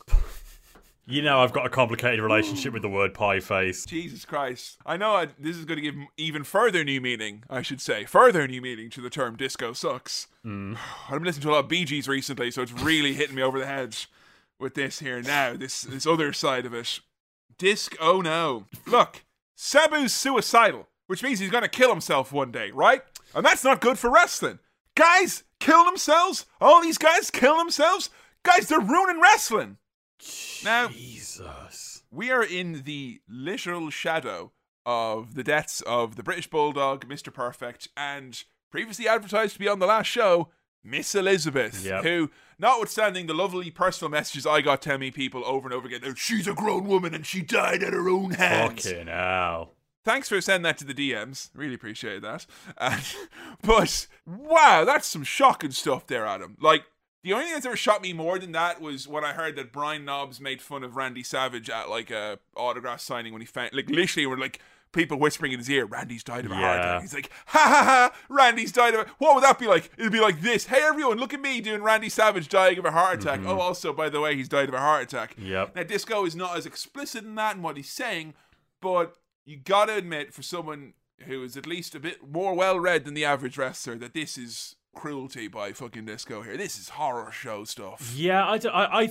that sounds to me more like flippant than cruel. Yeah, flippant. Like You're right, yeah, I, it I, is flippant. I'd say cruel is more like um, Joey Styles saying that Mike Awesome should have killed himself. Like that. That Yeah, is- no, that's a cruel barb right there. There's not enough thought here. Is no? He's just, he's just ignorant. It almost as if I would probably the next sentence after this on headsets probably was, "Oh, listen, li- yeah, yeah, yeah, Whoops. no, yeah, Yeah. whoops." And I don't know. I just 2003, and it's so sad to see 2003 where it's like, oh, it's so bad now. I'm like, mate, 04, Mm. 05, 06. Don't get me started on 07. There's a hell. lot of tragedies coming in this decade. non-stop, literally non-stop for the next five years from here. Incredibly unenthusiastic. Use the table chant. The reason why is because they've been chanting since the word go, and Hmm. they've not done it. And they've just been polite to New Zealanders and keep going. You know, use Please, the, uh, please use the table. come on. Please use the table, Sabu. Please use it. Don't know if Shane Douglas liked this line on commentary. I'm starting to see Joe Legend is kind of like Shane Douglas now.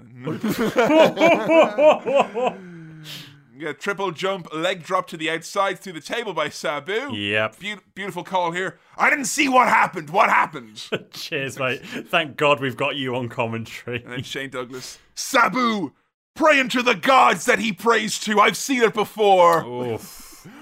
Lads, Would you lay off? he didn't kill ECW. He didn't do 9 11. All right? He didn't steal any fucking child's adrenal glands and eat them either. It's just. It's it. Look, to, if you're really wondering what what this guy's all about, I'll quote you, Paul Heyman. Look, it's Sabu. It's it's just it's fucking Sabu. That's it. yeah, that's you don't need to add this fucking layer of hate onto it. If Sabu was to pray to gods, he'd probably be there smoking a cigar, insist that the god doesn't reveal what he's about to say, and then not pray to the gods. that would be it. And the whole time he's praying, he'd have his hand on his spike as well, just in case the gods tried to renege on the prayer or anything like that. Oh my god, this is too fucking long. It is. It's way too long. Like, come on.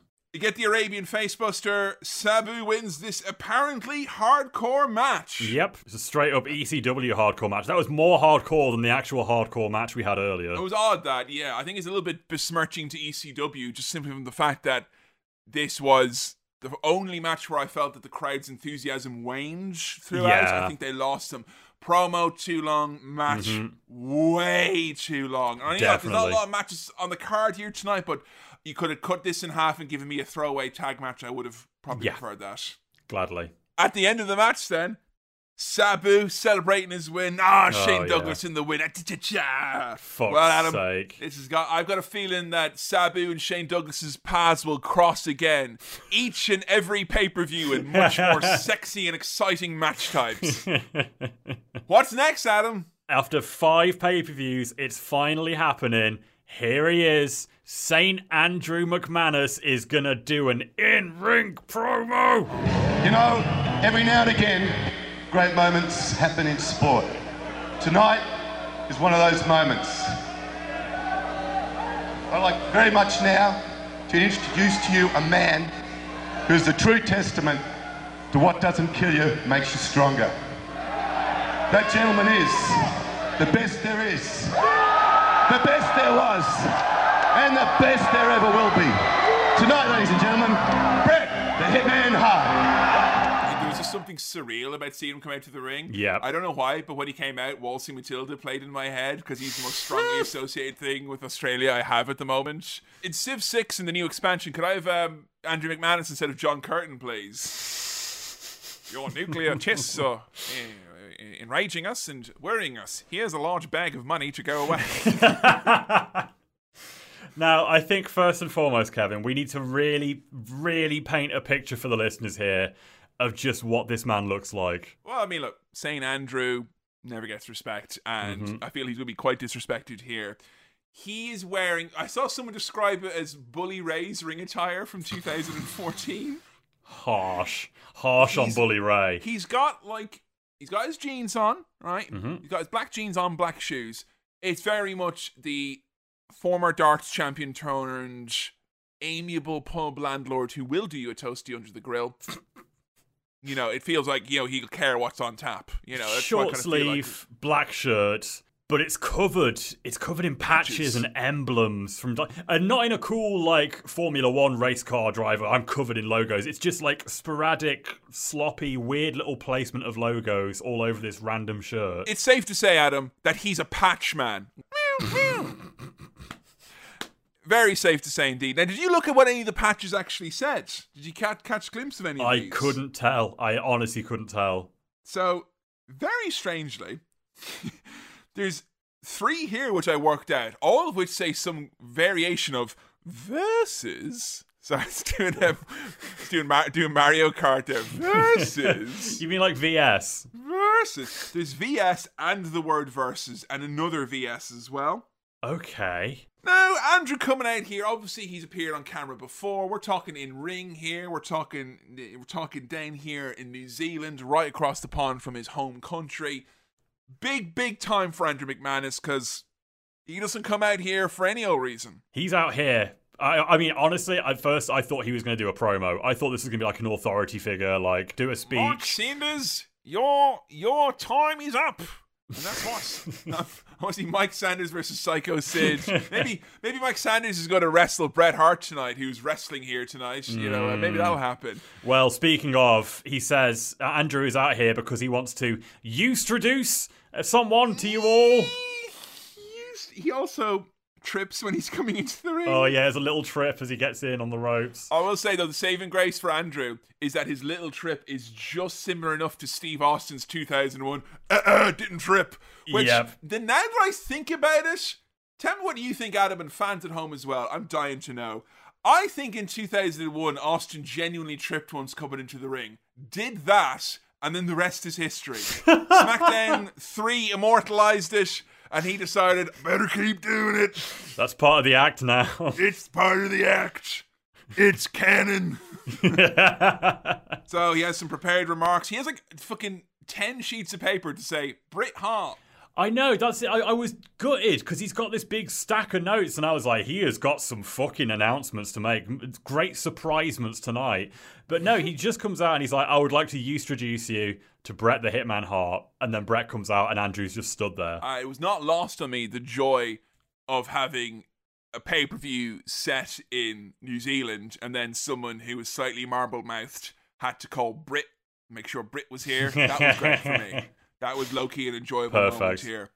And look, here he is wrestling tonight. No, he's just here to show up. You know, things are bad when he has like a special plinth set up. yeah, he's got a thing to lean on. Yeah, and the only time I've seen that was I think it was like um it was Ginger Baker. There was some, I saw uh, Cream live like Right. in the early 2000s. They kind of all came back together, and obviously Eric Clapton still was quite spry, but Ginger Baker and the other lad were a bit a bit uh, more feeble, and they needed these things just to lean on. I was like, well, yeah, they're going to play for fucking two hours. Yep. And like Bret, by all rights, science and otherwise, after what he's been through, he shouldn't be able to be here Mm-hmm. speaking as clearly as he is, mm-hmm. looking as well as he does. He's only a few months really removed from intense recovery and physio to come back from a stroke, and a serious one at that. Honestly, all things considered, it's remarkable how well he looks, and the the condition he's in is like incredible considering. But I, I if I'm if I'm being brutally honest, I don't understand what this segment is for. Why they're doing this? I know they wanted to advertise Bret so they could sell tickets. And if this That's if- part of it, yeah. If this segment was good for Bret and it helped him, then fair play. I'm totally fine with it. I just if this is what the WWA wanted, I'd honestly question their decision making. So I think WWA, in terms of them, it was we want you on the show so we can advertise you. I'm pretty sure they said one thing to the fans, and then Bret's like, "I'm not going to be able to referee," and they're not going to. They're very accommodating to Bret. The main reason Bret is here is because he said it himself in his book. He had a kind of a thing at the end of his WCW contract where he wanted to do as much kind of around the world stuff to say goodbye. 'Cause Right. He wanted to go to Germany, he wanted to go to Puerto Rico, he wanted to go to Australia, all these places where he had been over the years because he always took the world champion moniker very seriously. We mm-hmm. talked about that in season four. And that you know Bret was very much respected around the world and meant a lot to those people. And you know he says himself here, it's like you know, sorry it took so long. You know, New Zealand was probably one of the last places on Bret Hart's list of countries to revisit. And say, thank you, New Zealand. So he's just here to say thanks to his fans. And, like, Okay. there are a number of fans here. You can tell from the reaction. They're lifelong Bret fans. I Yeah. would surmise to say, Adam, a lot of people are here tonight solely for Bret, just to see him say hello. He gets the biggest reception of the night. Like the, the and He this does. is this has been a hot crowd all night, but they are especially grateful to see Bret. Can you remind me, JB, the last thing he said about Bret Hart before this pay per view? Did he say something like Bret Hart is bitter and he's past it? Yep. Well- And 18 months makes a difference because now he's class personified. I'm like, yeah, you better be fucking saying he's class personified because I'm pretty sure he didn't realize he was booked as the heel that first go around. Yeah, honestly. Uh, so yeah, they've changed their tune. They've also changed his tune. I was very upset to find out that they had given him Lex Luger's music from the last Yeah, pay-per-view. the fucking fantasy RPG SNES music does not fit this guy at all. Bret just kind of leaning there, going, "I don't want to be a bummer. You know, I don't want to take too long." And you know, he is.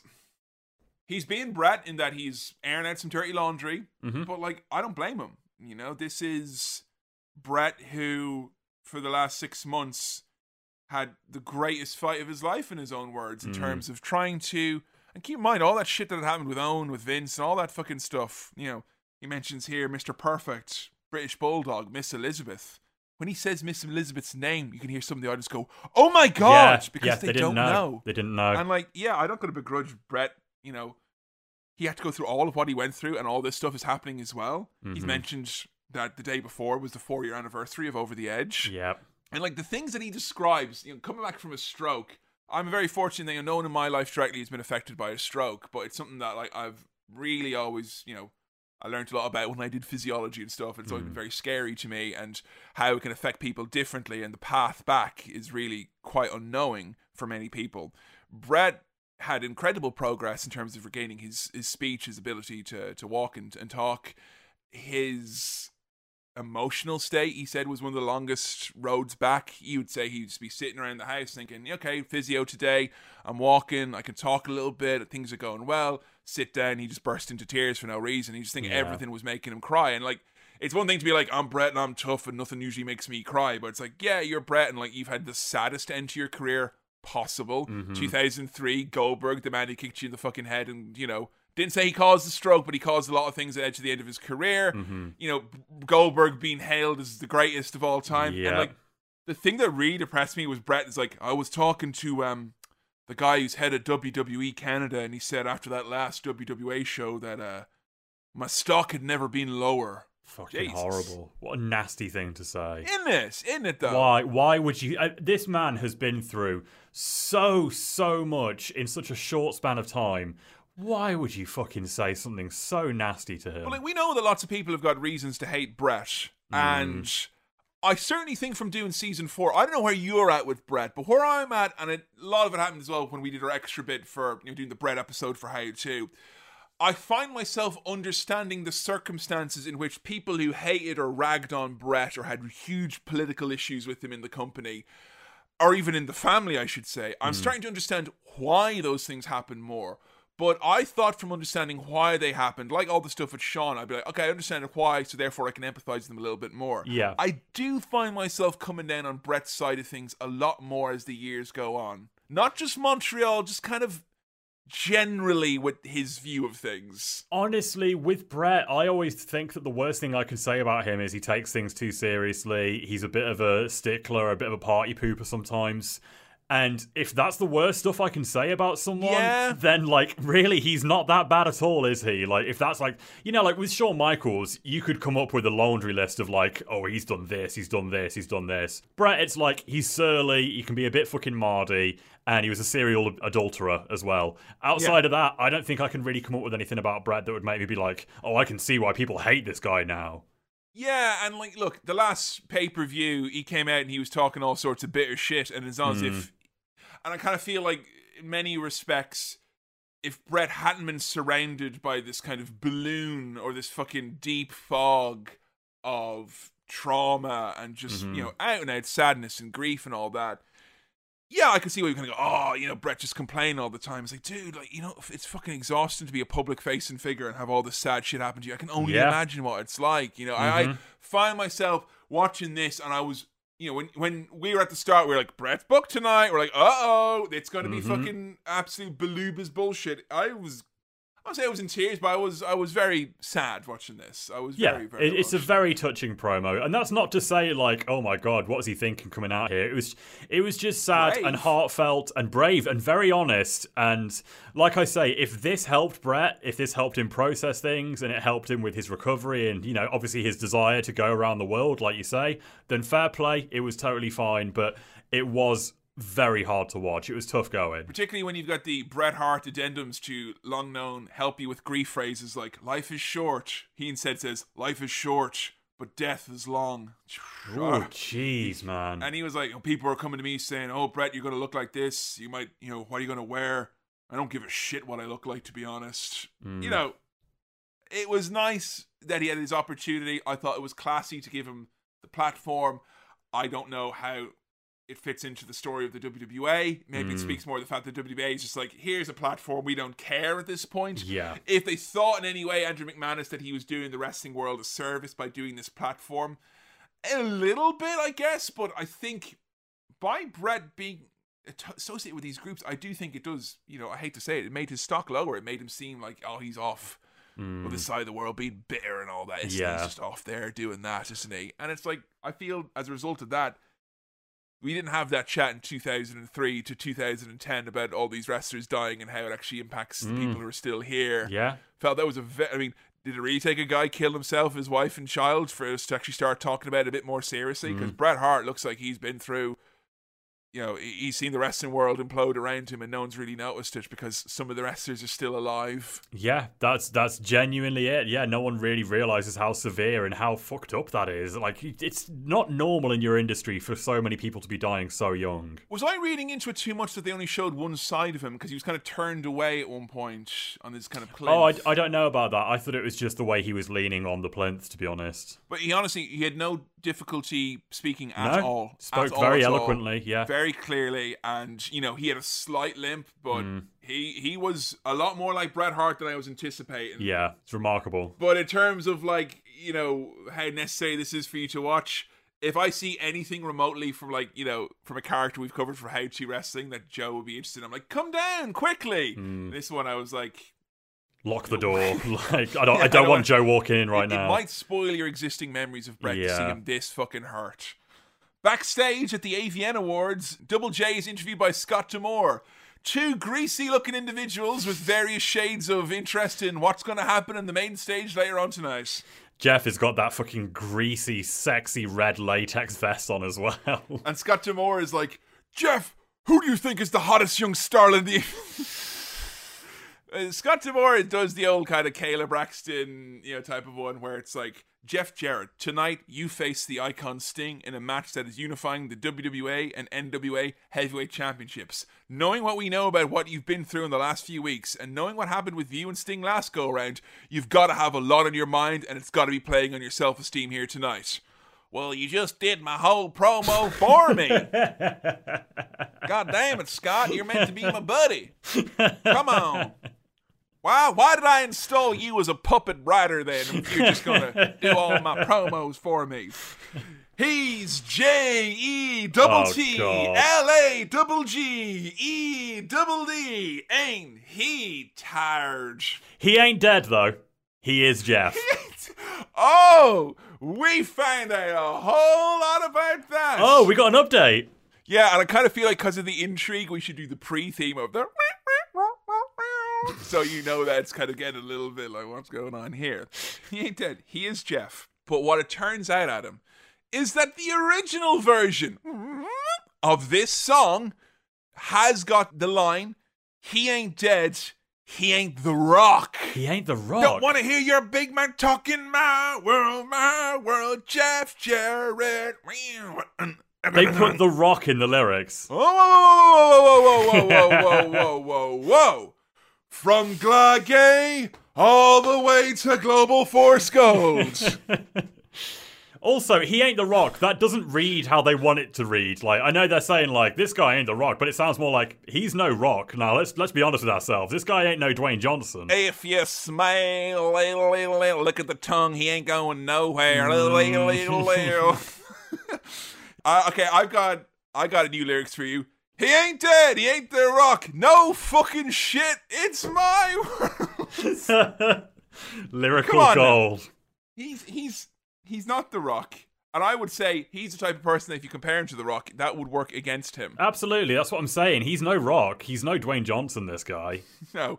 It's only Jeff Jarrett. Jeff, we're thinking instead of kind of drawing attention to the lack of similarities to the rock, we instead kind of well, you need a new lyric, So we're thinking we're thinking we say, okay, we listen here. He is Jeff. Okay, I'll tell you what, guys. You can just put in he is Jeff, but that's just a placeholder, man. You come up with something better in between now and then because I'm going to use this theme for 16 years. Okay, okay. The the Beyond the Mat Doctor saying you need a new blank has become my favourite recurring character on the podcast.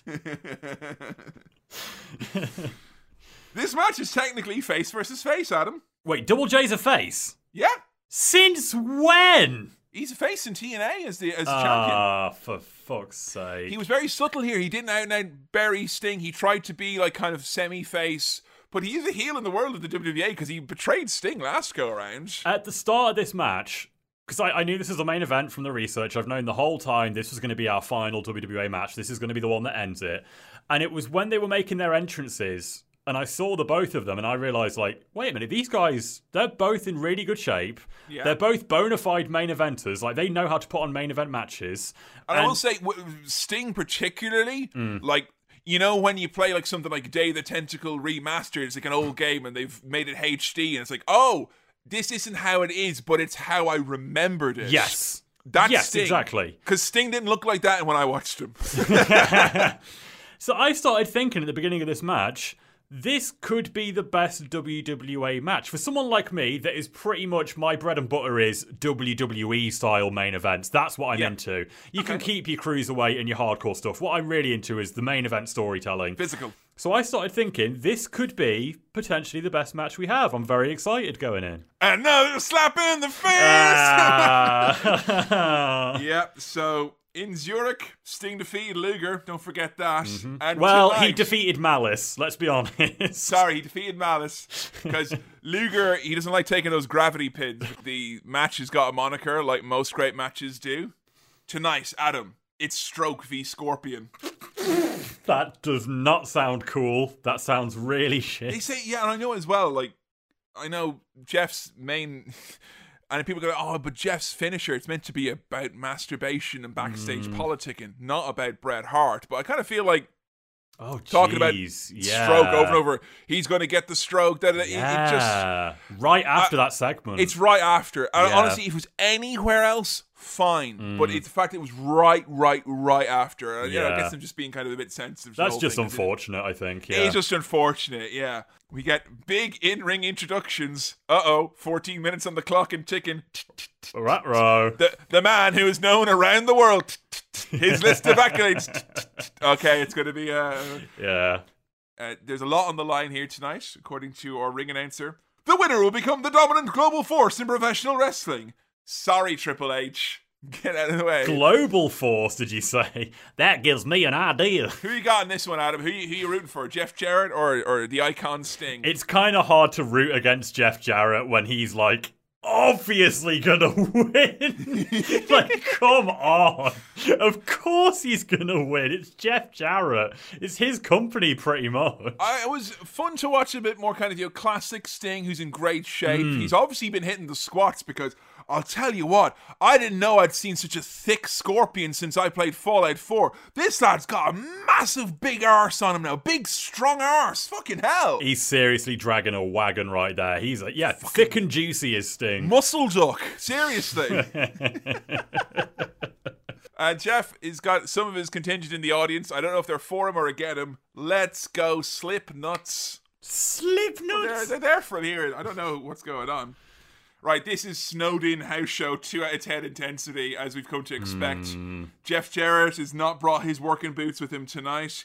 He's brought his PVC to distract you instead. And we can tell that by the fact that we get a Glargay early on and he doesn't make a fucking peep.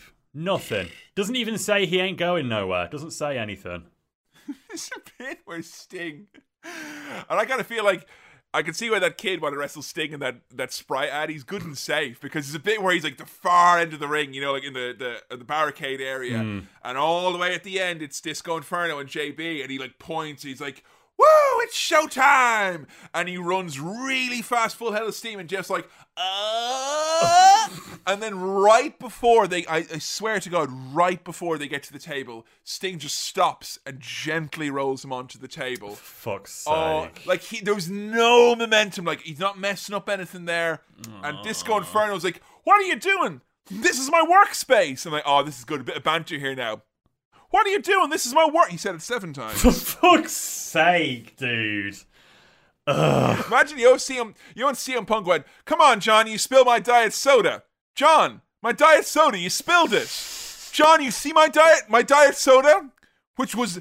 Uh, Previously in the canon, now henceforth it finds itself just spilled on the ground. Its combination mocking me before me. Do four more. Hey, if you listen to our best of season two compilation, you will hear pretty much that actually between clips. Oh yeah, you're right. There's a lot of that. Disco Inferno, number one contender for the NWA World's Heavyweight Championship. I'm sure fucking Lou Thesz is rolling in his grave. he brings that up a few times throughout, and he doesn't really want to kind of promote the TNA pay per view, but it is a pay per view. It Come on. Disco. And TNA has been promoting a lot of WWA on their show. I should say, actually, yeah, before this show, the, they were doing that continual thing of TNA would advertise WWA on its pay per views so that people in Australia and New Zealand would catch drift of it and maybe buy the pay per view. Jeff Jarrett with the old stomp and taunt, light action here. You know Jeff Jarrett's bringing his working boots when he's going to the corners to stand up and taunt. That's the biggest fucking athletic maneuver you're going to get here tonight. Uh, we get the sleeper hold, which I said is the glade instead of the glagay. Doesn't really work in New Zealand. I'm sorry. Nah. Had a big double count out spot after all Hmm. those punches. Sting with Eddie Guerrero like shenanigans pretends he's been bopped and then he bops the guitar. I like that. Yeah. And then he hits him for a million times with the baseball bat. Again, cool refs here in down in New Zealand. They they don't give a fuck, baby. There has to be a winner. I want to move to New Zealand because it's like really cool and like you can vote for people who like let you break the rules and do whatever you want. like, is, are people watching WBA and thinking, "Oh, I can go and do any old thing there now"? Come on, lads. Uh oh, it's a ref bump, which is Oh dear. you know quite a quite a stalwart moment. I think Jeff Jarrett's had a ref bump free match on this fucking entire Nope. series. No, I don't think so. Scorpion Death Drop. Joey Legend. Sorry, I almost mixed up for Shane Douglas there for a second. Joey Legend is out. Yep. Closely followed by Rick Steiner He does. Why did Joey Legend come out? to stop Sting from winning, Why did Rick Steiner come out then? to stop Joey Legend from stopping Sting from winning. But what does Rick Steiner then do? Sting gets the Scorpion Deathlock back in again. And then Rick Steiner betrays him with a guitar. Another guitar, by the way, a secondary guitar over the head. Yeah. Fuck this WCW bollocks. I can't believe that's how we're ending it. Would you stop d- besmirching Big Ted down in Atlanta, please? Because honestly, I think that is really doing it a disservice. The guitar swing here. It disintegrates mid swing. He's thrown it so hard. It's literally like someone has deleted it from existence and before he gets to the gym. So- just so we know, Rick Steiner came out to stop someone stopping someone from winning so he could stop that person from winning. Instead, himself, yes. Okay. Jeff Jarrett wins and kills the WWA. I told you not to piss me off. and in the most fitting end to this story, ladies and gentlemen, here is your winner and the WWA and NWA heavyweight champion, Jeff Jarrett. Juh. Well, Adam, WWA The Reckoning. What do you reckon to that then? That was potentially the best WWA show to date. It was. I, I think I think the wrestling was consistently all right.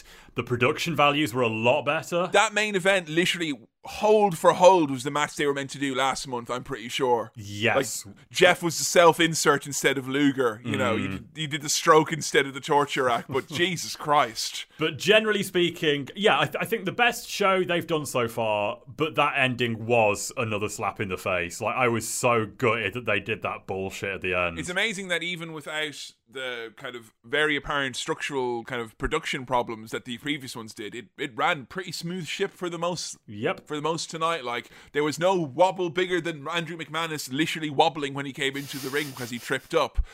And I think you know that you have to bear that in mind. The fact though that they were able to still without a good seventy five percent of the roster that we're used to. And without a show of, I mean, this was an hour 45. There's mm. very, very little meat on this bone here. Yeah. I was very much impressed that they managed to remind me of the things I hate about the WWE in spite of all of that. Because Yeah. I will say, for the first time ever, I am going to award a match of the night for the WWA. Oh. And that would be that four way Yeah, between Johnny obviously. Swinger, Chris Sabin, Frankie Kazarian, and Jerry Lynn. Honestly, it's like looking into the future in the past. Now, obviously, you can look into the future from the past just by looking around in the present now, and I, I, I, I take that. But as we are in New Zealand, if you wish to look into the mirror, what will you see? You may see many things, depending on if they upload it onto a better streaming service, because otherwise it might just be low res. You know, that All will watch WWA and despair. That's pretty much the goal here that we had at the start of it. We've come to the end, Adam, and it's always a beautiful, great, fluffy feeling in the air when we manage to put a nail in the coffin of a side series. oh, I think it's quite bittersweet to be honest with you, because I've had so much fun doing this that I am gutted that this is it now for the WWA. It was a complicated disaster. And I think what the main thing we can take away when looking at the end of the WWA is that a money mark is only as good as the people he gives that money to. Well, we should say, just to talk about the end of the WWA, because this is the end of the pay per view for sure, but this is pretty much the end of the whole company and its existence. Like, Are there any other shows? no, because usually when they do like the last day of the tour, it's like, oh, and we'll be back, blank, blank, blank, or you know, we'll tell the boys that our next tour is going to be in this. Yeah, after make they did- arrangements. after this tour, they didn't mention it to anyone. They didn't advertise anything to the fans. No teasing of something new. They didn't tell the boys that they were going to do anything else. It was just like, all right, thanks for coming, guys. And like that was it. No promise of we'll get in touch. That was just silence. Yeah. In September, in the Observer, Meltzer would note that there still isn't any plans, and that everyone that is mildly associated with WWA is pretty sure that's going to be it. And then there is just a big void of news where there is nothing, all the way until June 2017, when St. Andrew would sell the WWA to Wade Brewer, and that is officially it. Yeah, Wade Brewer still not made any any moves with the WWA intellectual property. We'll see where where it goes if the WWA ever comes back. Biding his time. Biding his time, waiting. Maybe wanted to see if he get his hands on that roadmap. Hey, I know a guy who might be able to help you out with that.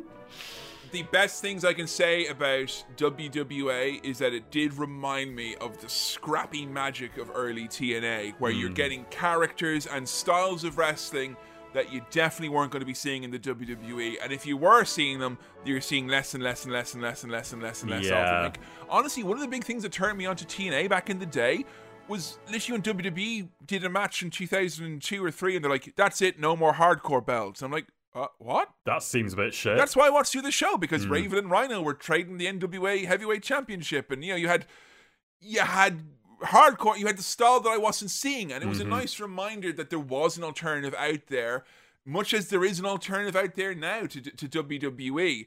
I don't know what great comparisons we can take from looking at how come AEW was such an effective startup and why WWA was such an ineffective startup. They both had money, they both had people who had a vision for wrestling, they both had mm-hmm. connections in the live events industry and had a, a backing of some sorts. Obviously, one person's a billionaire and Andrew McManus was a millionaire. But I don't know, was the WWA always doomed? I I don't know about saying it was always doomed. I don't know how fair that is, but I do think that it was overshooting from the very, very start. If you remember when we talked about the Inception, their first pay per view, I actually thought it was a really, really solid plan that they had because WCW's gone, ECW's gone. And there's going to be all these markets that aren't being tapped year round by WWE. Places like Europe, places like Australia, mm. where there are rabid fans and they want to see some of the stars that aren't on TV anymore. They want to see that. And I thought if they'd have stuck to that touring company idea of just being like, we're going to do live shows, they would have made a killing. Instead, they managed to inexplicably cool down the emerging markets. How did Yeah. you do that? I think them shooting for TV and getting all caught up in spending money on TV and pay per view and all that bullshit just took away from what could have been a very enjoyable live show experience if they'd have just pooled all their resources into that. I know I mentioned five star wrestling earlier, and I kind of mm. do feel like I have a a real, real pronounced interest now for companies that try to shoot big, Mm. real big, and they miss the mark. Yep. Because I don't want to tell you know, I'm not going to begrudge anyone who tries and sets up like a small indie show and they you know manage to fill out a big arena and then it gets a bit bigger and a bit bigger. You know, and I don't want to spend time talking about like the downfall of any English indie because I'll just be talking about sex offenders all the time. You know, I am much more interested in finding out how someone can have a lot of money, a lot of talent, a lot of know how, and it still fall by the wayside. The main thing that strikes me about this and why you always need to have it, I said that both AEW and WWA had people with visions. Hmm. Whereas I think that the vision that the wrestlers had in AEW is a lot more shared and probably a lot more defined amongst the four core individuals. Hmm. I think that if you asked Kenny Omega and you know Matt Jackson what they think the most important things in wrestling are, they'll give you broad strokes, some similar, Similar, ideas. yeah. But if you were to come and give me like Sting and Vince Russo what they think wrestling should be, Mm. or I don't even think Andrew McManus knows what wrestling should be. J- JB, I feel like he can fit it to be what Triple H's vision is, or Dixie Yeah. Carter. You know, there's just a, not enough conviction of beliefs here. Mm-hmm. And when that happens, money goes all different ways. People don't show up. And yes, it is the victim of the things that will always make money marks victims in wrestling. But WWA, much like the XWF, was a victim of wrestlers' bullshit as well. Yes, absolutely. And because of that, I'd like to spend a quick moment and pay tribute to the WWO, which is sadly no longer with us. Leave the memories alone, Adam. What did you think of the final episode of the WWA? Let us know your thoughts in the comments below if you're on SoundCloud, iTunes, Stitcher, or Spotify. Do not forget, leave us a rating or review. Particularly iTunes, we could do with some reviews as always. They help us with the algorithm.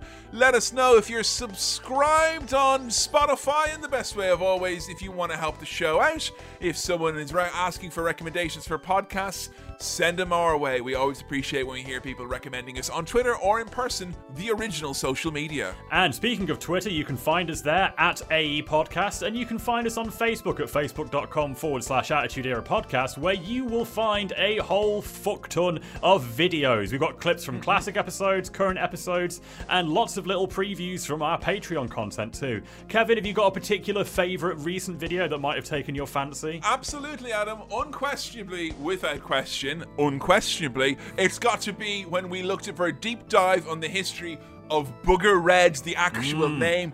I was not prepared, nor were you, for a sequel to Journey into the Darkness Speculative Jid on SmackDown Crawl. And you got to check that video out, it's on the socials. If you've any at all recommendations for videos from this episode or any episodes that you're listening to recently, let us know at Biblops or at AE Podcast on Twitter.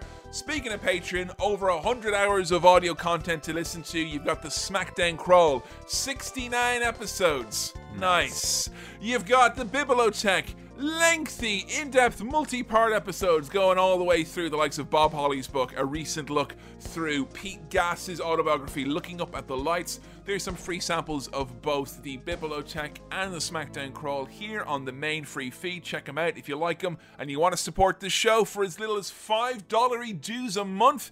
You can do so as well. Get access to all of our Q&A episodes, get access to our video episode series, get access to Adam and Billy reviewing comics, get access to all of our commentary tracks where I talk about how I want Uncle Ben to die a quick and painful and efficient death. Jesus. All this and more available on Patreon, and as well, extra little goofs. You can always enjoy things like the The Big Show Show Show, our upcoming Limp Bizkit album review.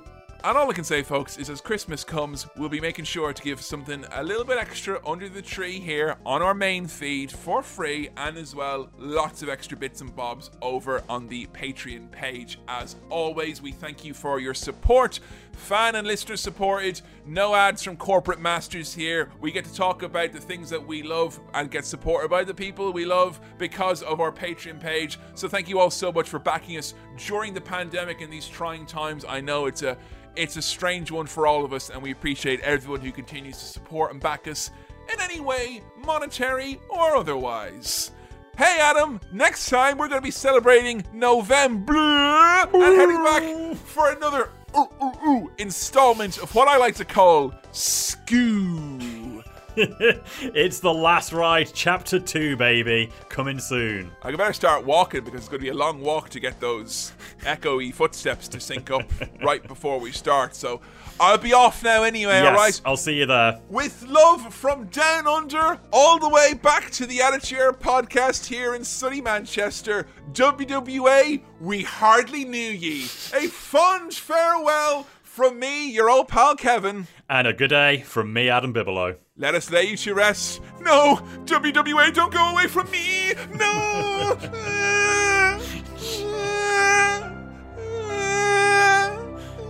Don't ruin that too!